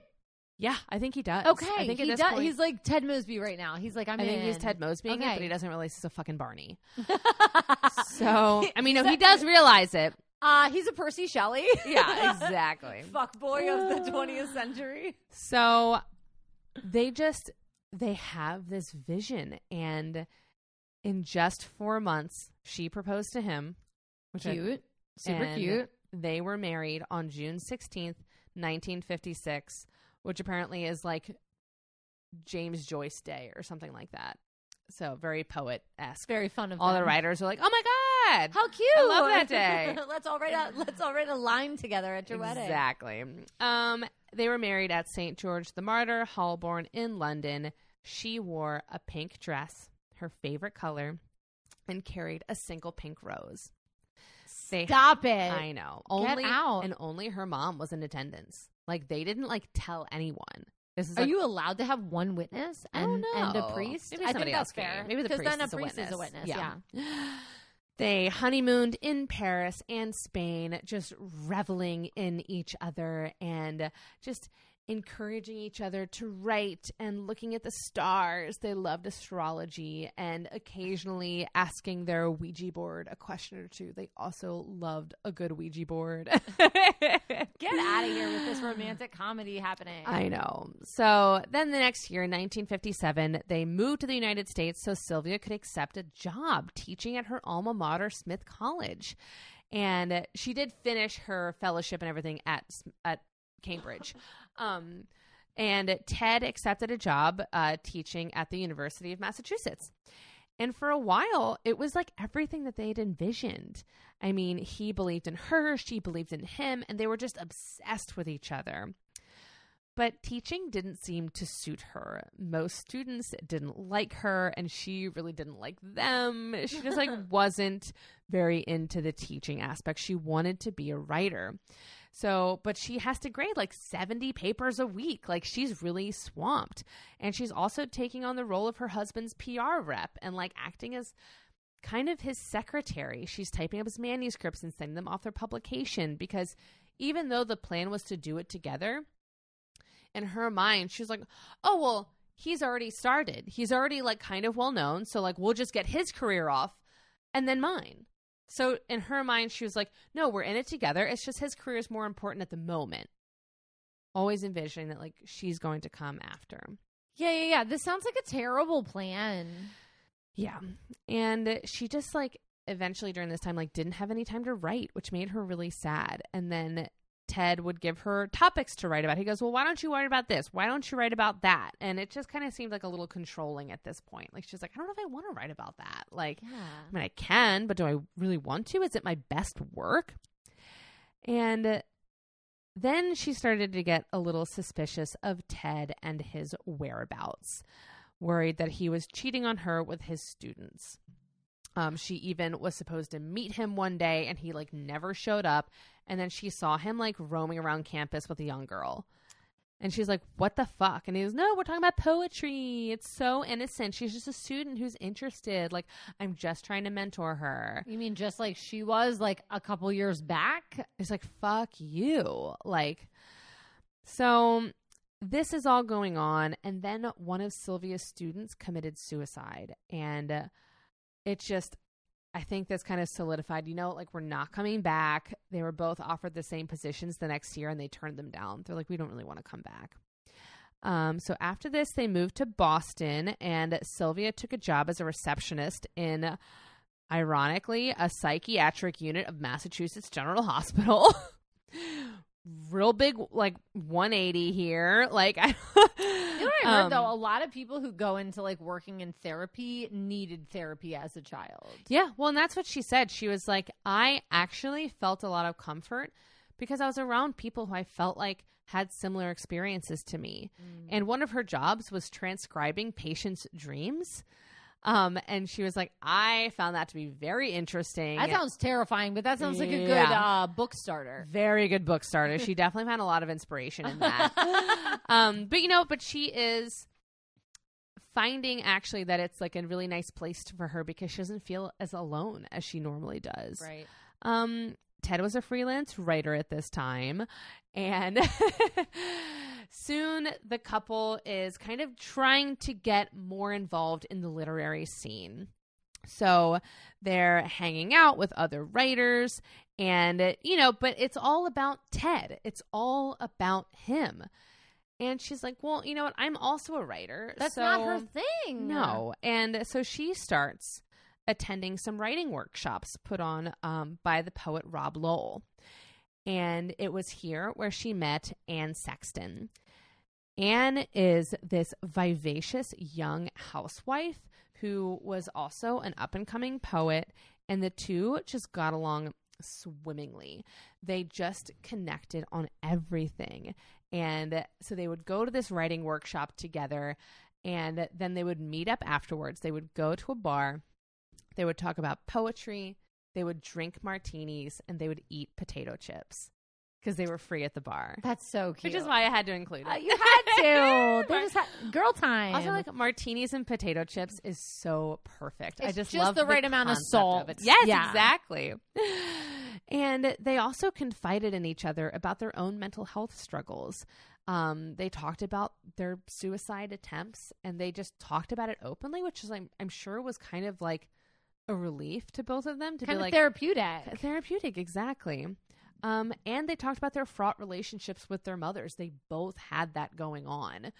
And like i it was at this time where like anne and robert lowell were like sylvia like your poems about nature and stuff they're beautiful but you need to get deeper. They're like you need to write about your own experiences which she really wasn't doing at the time and this is what introduces her to what she is most famous for about this like for this like a uh, confessional poetry is like what it's called. And they're like you need to start writing about like real stuff like stuff that hits home for people because it's fucking true.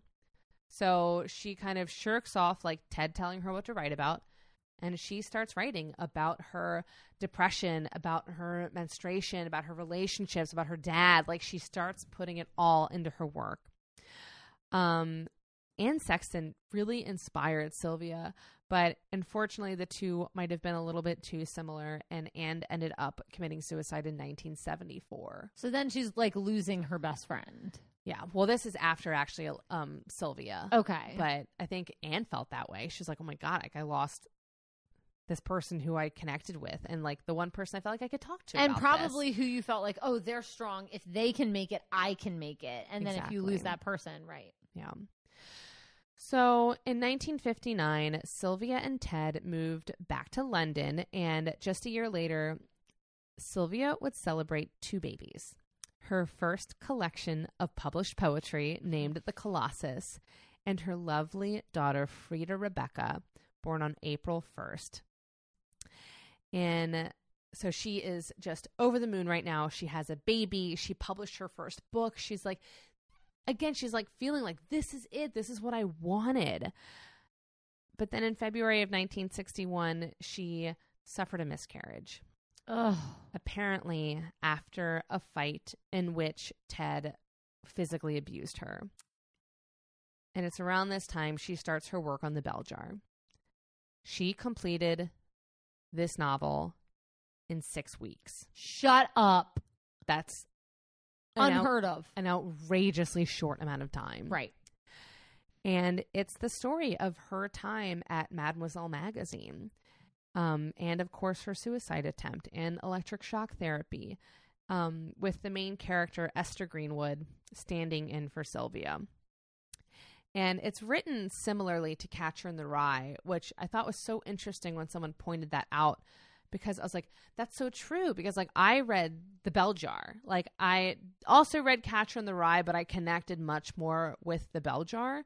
And this was kind of done on purpose. Like, Sylvia had read Catcher in the Rye and, like, a lot of people point to the bell jar as the catcher in the rye for girls. Right. Because J.D. Salinger, like, it's such a great book and it's such a Mhm. banned book because people aren't supposed to feel that way as men. Yeah. And I feel like the bell jar was less like, or is more accepted because it's like, oh, a woman had problems. yeah, exactly. Okay. And as a young girl, you're like, oh my gosh, I have fucking problems. Like, I feel this way. Like, if I'm in like a room full of girls sometimes, yeah, I feel super fucking alone. Right. Like, it just, it was a, it, I feel like it really connects you to something bigger. sure. And again, it's in that kind of like rambling, like, uh, stream, what is a Stream of thought. Yeah. Stream Like, of consciousness. stream yeah. of consciousness kind of writing.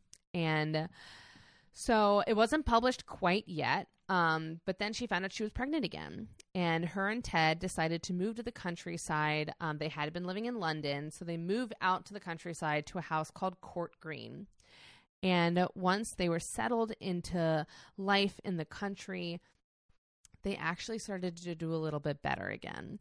Um, they actually split up the household duties equally, which was really uncommon for the time. Sylvia would write in the morning, and Ted cooked, cleaned, and cared for the baby. And then they would switch. Sylvia would watch the baby and the, and the kids in the afternoon while Ted wrote. And in 1962, she gave birth to her second son, Nicholas Farrar. But Ted was not as interested in this new baby, and his poetry reflected that. He wrote a lot about death and feeling trapped, while Sylvia wrote about isolation and motherhood. And Why? Because men feel trapped when they have to raise their own children. mhm, and then women feel alone because They're doing it by themselves? Doing it by themselves, Right. Crazy. Um, so since they were out living like outside of London, they decided to rent the flat that they owned to a young married couple, Ashia and David Wevill, um, who were also young writers trying to make a living. Um, but this is where things fell apart. So they're out in the country. It's working for a little bit, and then Ted is just complaining more and more because he's like, "Ugh, I can't write because like Sylvia, Sylvia's just like stifling me. Like I wrote like so many poems in like the couple of days that she was gone. Like I just like I feel like she's suffocating me. All right. Calm down, Ted. Hmm It's like maybe you're not writing because you're not fucking good at it. I'm just kidding. He's probably like he's very good. He's very famous for poetry and stuff. But yeah, but also like don't pretend like it's one person's fault that you can't write. Maybe you have writer's block. Like, Yeah. who cares? Yeah. And so he's just like starting to complain a lot. He is starting to resent her. He's telling her, Sometimes I just wish you were dead. That's not a okay thing to say to the mother of your children slash wife slash anyone. And then he tells her, You know what? If your suicide attempt had been more successful, my life would be a lot easier. I can't even imagine saying that to someone that's so fucking terrible. And at some point during this time period, she did attempt suicide one more time when she drove her car off the road into a river. Yo, girl, It's just you need is- to just like leave that boy and like not turn your poem in. This we we've had this conversation, I Sylvia. know. Like, just don't. You don't have to do what fucking people tell you to do.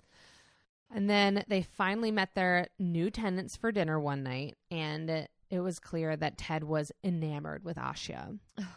the two started a passionate affair, which Sylvia suspected, uh, but then it was confirmed when she got a call at the house one day. It was Asha asking for Ted, but then she immediately realized it was Sylvia and lowered her voice, pretending to be a man. Again, like a fucking sitcom. And so she is furious. She rips the cord out of the wall. Then she goes looking and she finds poems that Ted has written about Asha, describing in detail their affair and their sex life. And she writes to her doctor back in Boston about all this because she still has a doctor that she writes to about her struggles Of course. and she writes to this doctor and she was like i just i'm so distressed i can't believe this is happening but goddamn what a fantastic poem this is the writing is so good i'm so proud of him for being such a good poet Shut up. i know Shut up. It's I hate all- her for it's that. all so upsetting On October 12th, 1962, she confronts Ted. They get in this huge fight, and he is just like, I don't want this anymore. And so he, she's like, okay, well, like, let's split up. And like, she drives him to the train station, and he's gone, and it was over. And then something interesting happens. She writes in her journal, I expected to be morbid when I returned to the empty house. But I wasn't. I was ecstatic. With Ted out of the way, she actually started writing again, and over the next year, she would produce what many consider her best work. She moves back to London with her kids. She found this perfect apartment. It was a flat where none other than W.B. Yeats had lived. Stop. I know. Just like a perfect place for her to like really come to London and be like, I am a serious writer. It's me. I'm not just the wife of Ted. I am Sylvia. The Bell Jar is finally published. She even gets invited to be on this panel called The Critics in 1963, which was like a huge honor because to be asked to participate in this is basically like we think you're qualified to be a tastemaker of London. Ooh. Like this these are the people that are going around to all the things and being like this is good, this is shit, like we like it, we hate it. Exactly. Like she is an actual person who has asked their opinion on what's going on in the art scene in London. Right. Like this is very exciting. Um and it just it kind of means so much to her because she's being now seen as totally separate from Ted and respected on a separate plane from him. She's putting together some of her best work yet, a collection of poetry she would later call Ariel. Um, and she's writing a follow up to The Bell Jar, which is another semi autobiographical piece called Double Exposure, which is basically what happens after The Bell Jar, which is what happened to Sylvia. Like what happens when you get married and it kind of falls apart. Right. So um, she's doing all this, she's working, she's being a single mom. And then the winter came. And it is one of the worst winters in London history. Pipes froze, they burst, power went out all over London, and uh, candles were sold out of all the stores, so you couldn't even get candles. Snow was piled up so high you almost couldn't leave your house. And Sylvia had clinical depression, but she also definitely had seasonal, Seasonal depression. God. She even wrote to her mother, I have to stop letting the seasons get to me, or this English winter will be the death of me. And with the cold coming, she's getting tired. The weight of being a single mother also came crashing down on her. Her kids are sick. The apartment is cold. And she writes to her mother and she's like, I feel like it's a steamroller of responsibility. And she has no help. And she's also becoming really resentful of Ted. He, she's like, he's off in Spain with the girl that he left me for. And like not there's no like child support or anything. No. And then the bell jar, like the reviews start coming in and like they're not super positive and like they don't really want to publish it in the United States. And she's feeling really defeated about that. And she really starts to spiral. Friends are concerned about her, and her doctor is very worried. He tried to persuade her to check herself into a hospital, but she refused, saying she's like, No, I'll be fine. I'll be fine. And he goes, Okay, well, I'm going to check in on you every day and I'm going to prescribe you an antidepressant. But he told her, He goes, It takes a while for it to kick in. So if you don't feel 100% better, it takes like three weeks. So, like, just know that like your life isn't going to change overnight just because you take this pill. He goes, It takes a while. So be patient. let it soak in. and uh, but he's still worried. He talks to Aurelia, and uh, after speaking, her mom's like, you know what? I'm gonna hire a nurse to like. I know you're calling her, but like, I need someone to physically check in on her. So and just make sure that her and the kids are okay. Mm. So the first visit from this hired nurse was scheduled for February 11th, 1963 at 9 a.m. That very day, early in the morning, Sylvia left out food for the children and placed a note out with her doctor's phone number. And then she went to the kitchen, carefully sealed the doors with tape and towels and cloth. And at 4:30 a.m., she turned on the oven and placed her head inside. So at this point, we didn't have the pilot lights. So when you turn on the oven, you had to manually light it. There was no like, it didn't turn on automatically with the fire. You had to light it yourself. So it's just gas coming in. And hours later at 9 a.m., the nurse arrived. And of course, there's no answer. A man finally helped her get into the apartment, and they went into the kitchen and found Sylvia dead from carbon monoxide poisoning with her head in the oven. She was 30 years old. She was buried in a London graveyard with the inscription Even amidst fierce flames, the golden lotus can be planted. Her grave is almost always covered in flowers from admirers, and the last name Hughes is often crossed out. So it usually simply reads Sylvia Plath. Ted, said Hughes, uh, inherited her estate, which meant he took over her final collection of poetry, which had yet to be published. But she left it all ready to go with the contents the layout, and even the name of the collection. It would be called Ariel, and she indeed meant for it to be published. It was kind of her last work, and that was her last wish. She would publish this collection. And it's often considered her best work, and it contains famous poems such as Daddy and Lady Lazarus. It even won a Pulitzer Prize in the 80s. But the book wasn't quite right. Ted decided to put some extra poems in there that she hadn't wanted to include. And then he took two of her journals and lost them. So now we'll never know what was in those. Because it was talking trash about him. Probably. But worst of all, he changed the order of her book. And he decided that the end of the book should be a poem called Edge, which basically reads as a suicide note. But that's not what Sylvia wanted. Sylvia had been clear that the last poem in the book should be Wintering. It's a poem about her struggles, but more importantly, how struggling or winter is a phase. It's a part of a larger cycle. And she describes herself in the poem as, as, as a bulb. I'm hibernating.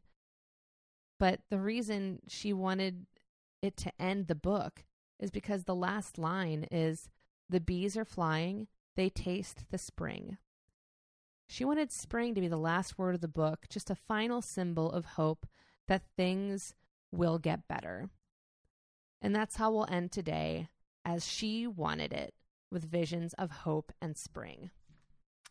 That's really sweet. And like her dad studied bees. I know. So like having that in the last line is really important. It's it just if you could sum up Sylvia like that's it. Like just this last poem about how like I am sad, I'm in hibernation, but I will like you Everything know everything will be better.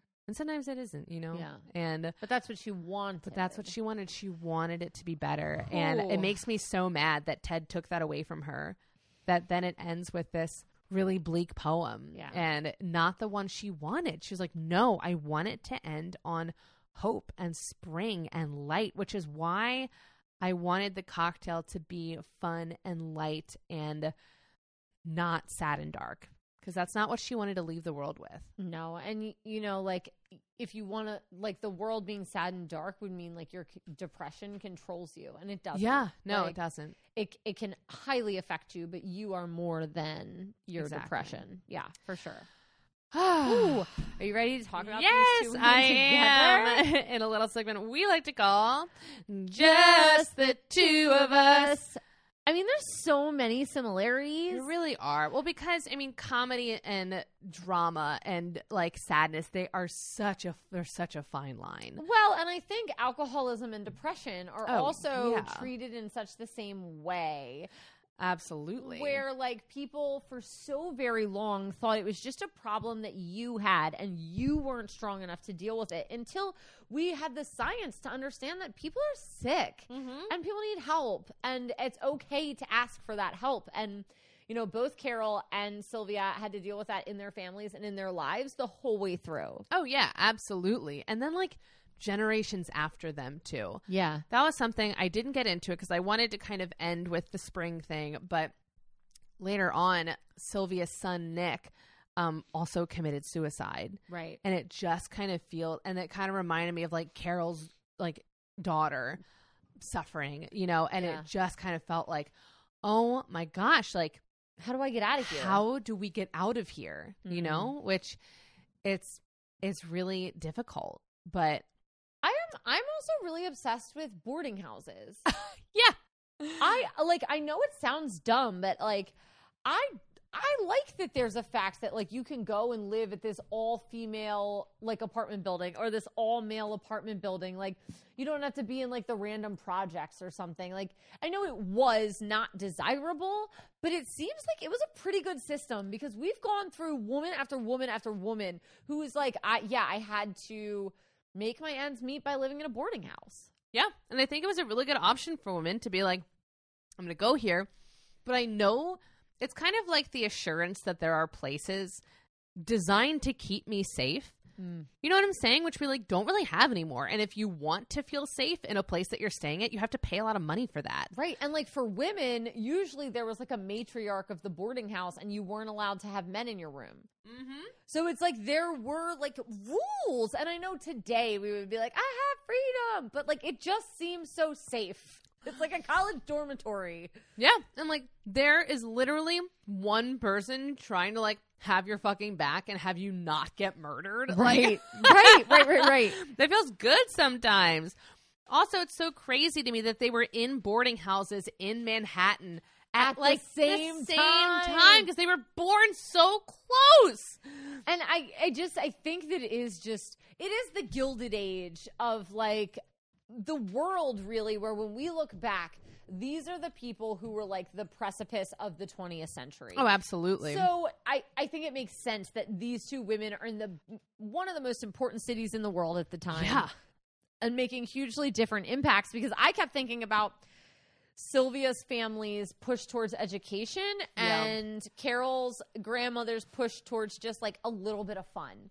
Oh, Like, yeah. let's just have fun. That's the only thing we have. Let's have it. Well, and like the push towards like the industry. Like I felt like Carol's parents were like really trying to be a part of the like show business industry. Yeah. And uh, you also had, you know, Sylvia's parents like in the academic intellectual Yeah, industry. Totally academia, like trying to make it. And it's funny that in a weird way they were escaping the pressures of their family situation by almost indulging in the products of those two things. Like Yeah. I feel like Sylvia really escaped into books when she was a kid, and Carol escaped into movies. Like, I'm just obsessed with the fact that Carol found so much comfort in films, Mm. you know, because I think it is like this way to. I don't know. Yeah, just escape and like take a break. I know some. That's how I feel when I watch movies Oh, and yeah. TV shows. I'm Oh, taking yeah. a fucking break. Like, but it's also super cool that like so they're both different art outlets and i mm-hmm. love that but i also it pains me a little bit for sylvia because okay so they both had mothers mm-hmm. that they were like not 100% happy with yes, and carol decided to take that and unleash her unhappiness in a world of comedy and laughter mm. which is definitely an avenue and it is a dark avenue to take all your pain and make people laugh about it that's not super easy no, but I feel like Sylvia held on to her anger so that she could use it in poetry. It's very an Adele song where you're like, "What has happened to you?" yes, Um. So I just, I just think Lucy was, or not Lucy. That's Lucille Ball. We'll get to that. that's my next point. But Carol was willing to let it go, and Sylvia was not willing to let her mom off the hook. No, no, she wasn't, you know, and it's funny because I almost feel like Carol had much more of a right to be Angry. angry at her mom. Yeah. Like, I, and again, maybe if I read a different biography, listened to someone different, I would feel totally different about Sylvia's mom. Right. And it's also no one's right to tell you how to Oh, feel. definitely Yeah. not. Because, like, obviously, like, her mom did make a lot of mistakes. Like, Yeah. you know, but I, it's hard because, like, I feel like I can see her mom, like, trying to help her daughter. Mm. and she has the resources of 1950. Right. It's like she thought she was doing the best that she could.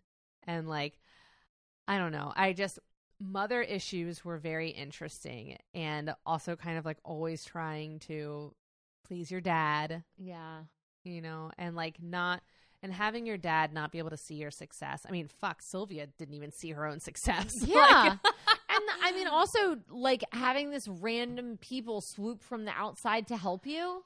they both had weird benefactors, Yeah. which goes to show you how talented they both were People can see you. because people can see you. And Yeah. like people saw them and were like, you are something special. Right. And uh, I felt like it's interesting because I feel like you expect, like when you talk about like Carol Burnett, it's like you would think that she would have the confidence that Sylvia had to be like, like Sylvia told her, like, she's like, I want them to like, I want to be like the girl who thought she was God. Like, People Sylvia, are gonna like at my feet. yeah, Sylvia had, I think, More ironically, confidence. a lot more confidence than Carol. I agree.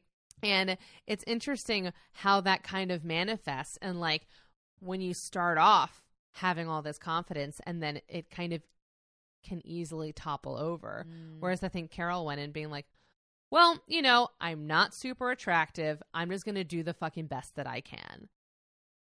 And then it, like, I think it's setting your expectations and also setting your workload too. Because I think Carol was obviously like hustling all the time. I also want to mention too that they both had things that they're frequently uh they have like ignored features and things that they're kind of disregarded for. Like I felt like Carol is this incredible singer, but like nobody likes to talk about that. Nobody likes to acknowledge it, you know? And I felt the same way about Sylvia being happy because a Oh, all the pictures I've seen of her are like sulking.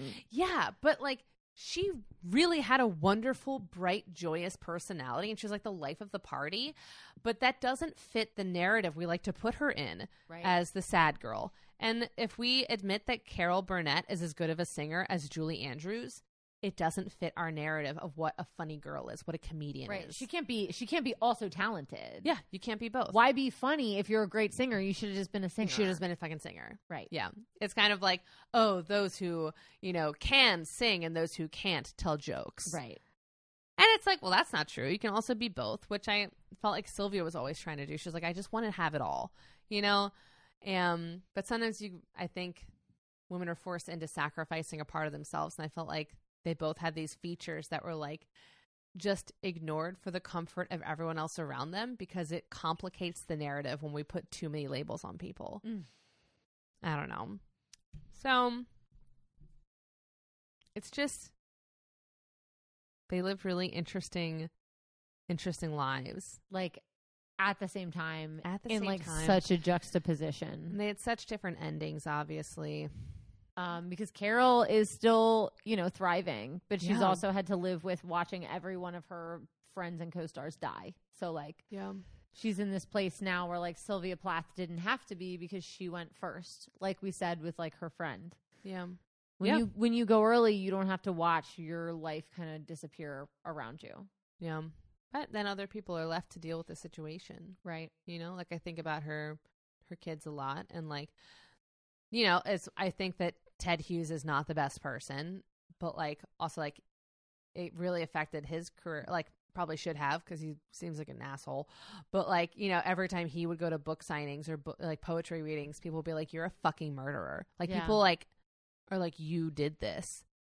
And like obviously Sylvia had had these problems before Ted, but he exasperated them for sure. Right. But like, I don't know, it's just it's all very interesting and complicated and it does make me sad. Like I wish so much that Sylvia had felt more supported. Right. Mm.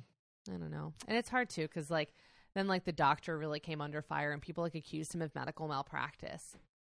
And he's he like, was I like- tried. I was I like, really fucking tried. He I'm was like sending her medicine. She should have gotten a doctor like in England who was like close by. that's the thing. That that doctor was in England. He was calling her Oh. every day. well, yeah, then that's not his fault. no, and like, and they hired a nurse, and like, it just, it was that day. I don't know. You do what you can. It sucks. And like, I don't know. Are you ready to toast these women? I'm ready to toast. Allie, who would you like to toast this evening? Okay. I want to toast women who make us laugh, mm-hmm. even when it's raunchy or brash or too loud, because there's no such thing as a woman being too loud. I love You that. can just be funny. Perfect. So cheers. Cheers. Who do you want to toast? I am going to toast women who are more than their depression. I think a lot of people assume that Sylvia was miserable all the time, but she wasn't. Uh, she definitely suffered a lot, but sh- there are so many times when she was just effervescent and fun. And I also don't think that we have to say that, like, she was a different person at that time or like this time, because whatever mood she was in, she was the same person suffering from the same illness and she mattered no matter what her circumstance, no matter what mood she was in, no matter what state of mind she was in, no matter what person she was. She fucking mattered, all of her. Yeah. So, cheers to Cheers her. to Sylvia. To the girl that makes us cry. No. All right. Now, the time of the show where we get out of this sad mood and talk about what we're enjoying in pop culture. hey, Allie, what do you have? I'm going to be really honest. Okay, is it sad? No. no, it's not sad. It's just neutral. I am not enjoying anything in pop culture this week. Really? Because I am finally at a point in my job, and this is positive, where I'm finally treading water.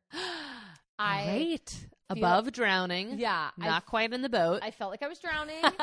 I felt like I was in the weeds. I was going to bed and waking up anxious every day because it's a new job and it's Yeah. scary and it's hard.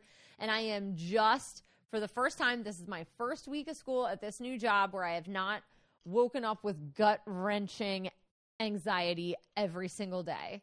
So I am treading water and I have not had time to care about a book, a movie, a show. I've been going to work and doing the podcast there you go. and loving my family. So I am just, guys, I'm swimming. Congratulations. Sometimes you can't find something new. You just got to freaking go on autopilot. And I'm on autopilot finally, which I've been yearning for. I love it. Oh, congratulations. Thank you. You're in the middle of the pool now, baby. I'm, uh, listen, I'm here. I'm here. Out of the wave pool. Mhm. Um, that's wonderful. What are you loving this week? Because I need to hear it. Ah, so I'm gonna promote an oldie but a goodie. I was feeling, I was thinking a lot, obviously, about like ways that I make myself feel better when I am feeling really depressed. And uh, that one of those things is the Beach Boys. I fucking love the Beach Boys. yes. It's something that Okay. evokes it evokes so much happiness because it was like the thing that my mom listened to when she would clean the house and it just when I listen to the Beach Boys, it reminds me of like warm like spring days when my mom is like folding laundry and vacuuming and I just I love the Beach Boys. I think they're so fun and happy. They also have a lot of tragedy in their story, but we'll ignore that right now. And they're involved in Charles Manson somehow. But their music is really fun. And my dad and I are doing our father daughter dance to a Beach Boys song, which I can't wait for. And so cute. they're just happy. And I just Yeah. I love their music. So I'm gonna promote the Beach Boys. I agree. Maybe I need to listen to more Beach Boys. you should. They're just silly and fun and I love them. Maybe I'll be more than just treading water. They also you might enjoy it. They have a song called Caroline No. The only thing I need. wow. It's like Caroline No. yeah, perfect. Exactly. okay. Well, Find us everywhere. Be with us do. everywhere. We love Patreon. it. All our socials. Um, rate and review us on Apple Podcasts. Um, and yeah, join us on Patreon if you want to hear all about that story we talked about earlier and some extra bonus things. all right. Well, we'll see you next week. We love you. And never forget that well behaved women, Know how to waltz. they do, and they rarely make history. Goodbye. Goodbye.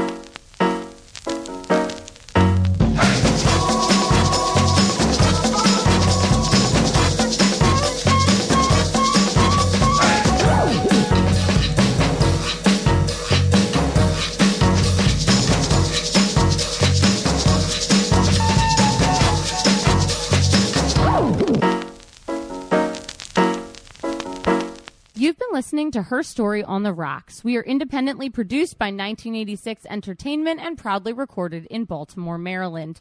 If there's a woman in history you would like us to cover, you can email us at herstoryontherocks at gmail.com. You can also message us on Twitter or Instagram. We post all of our cocktail recipes on Tuesdays so that you can go get all the supplies you need and drink along with us. See you next week. Bye.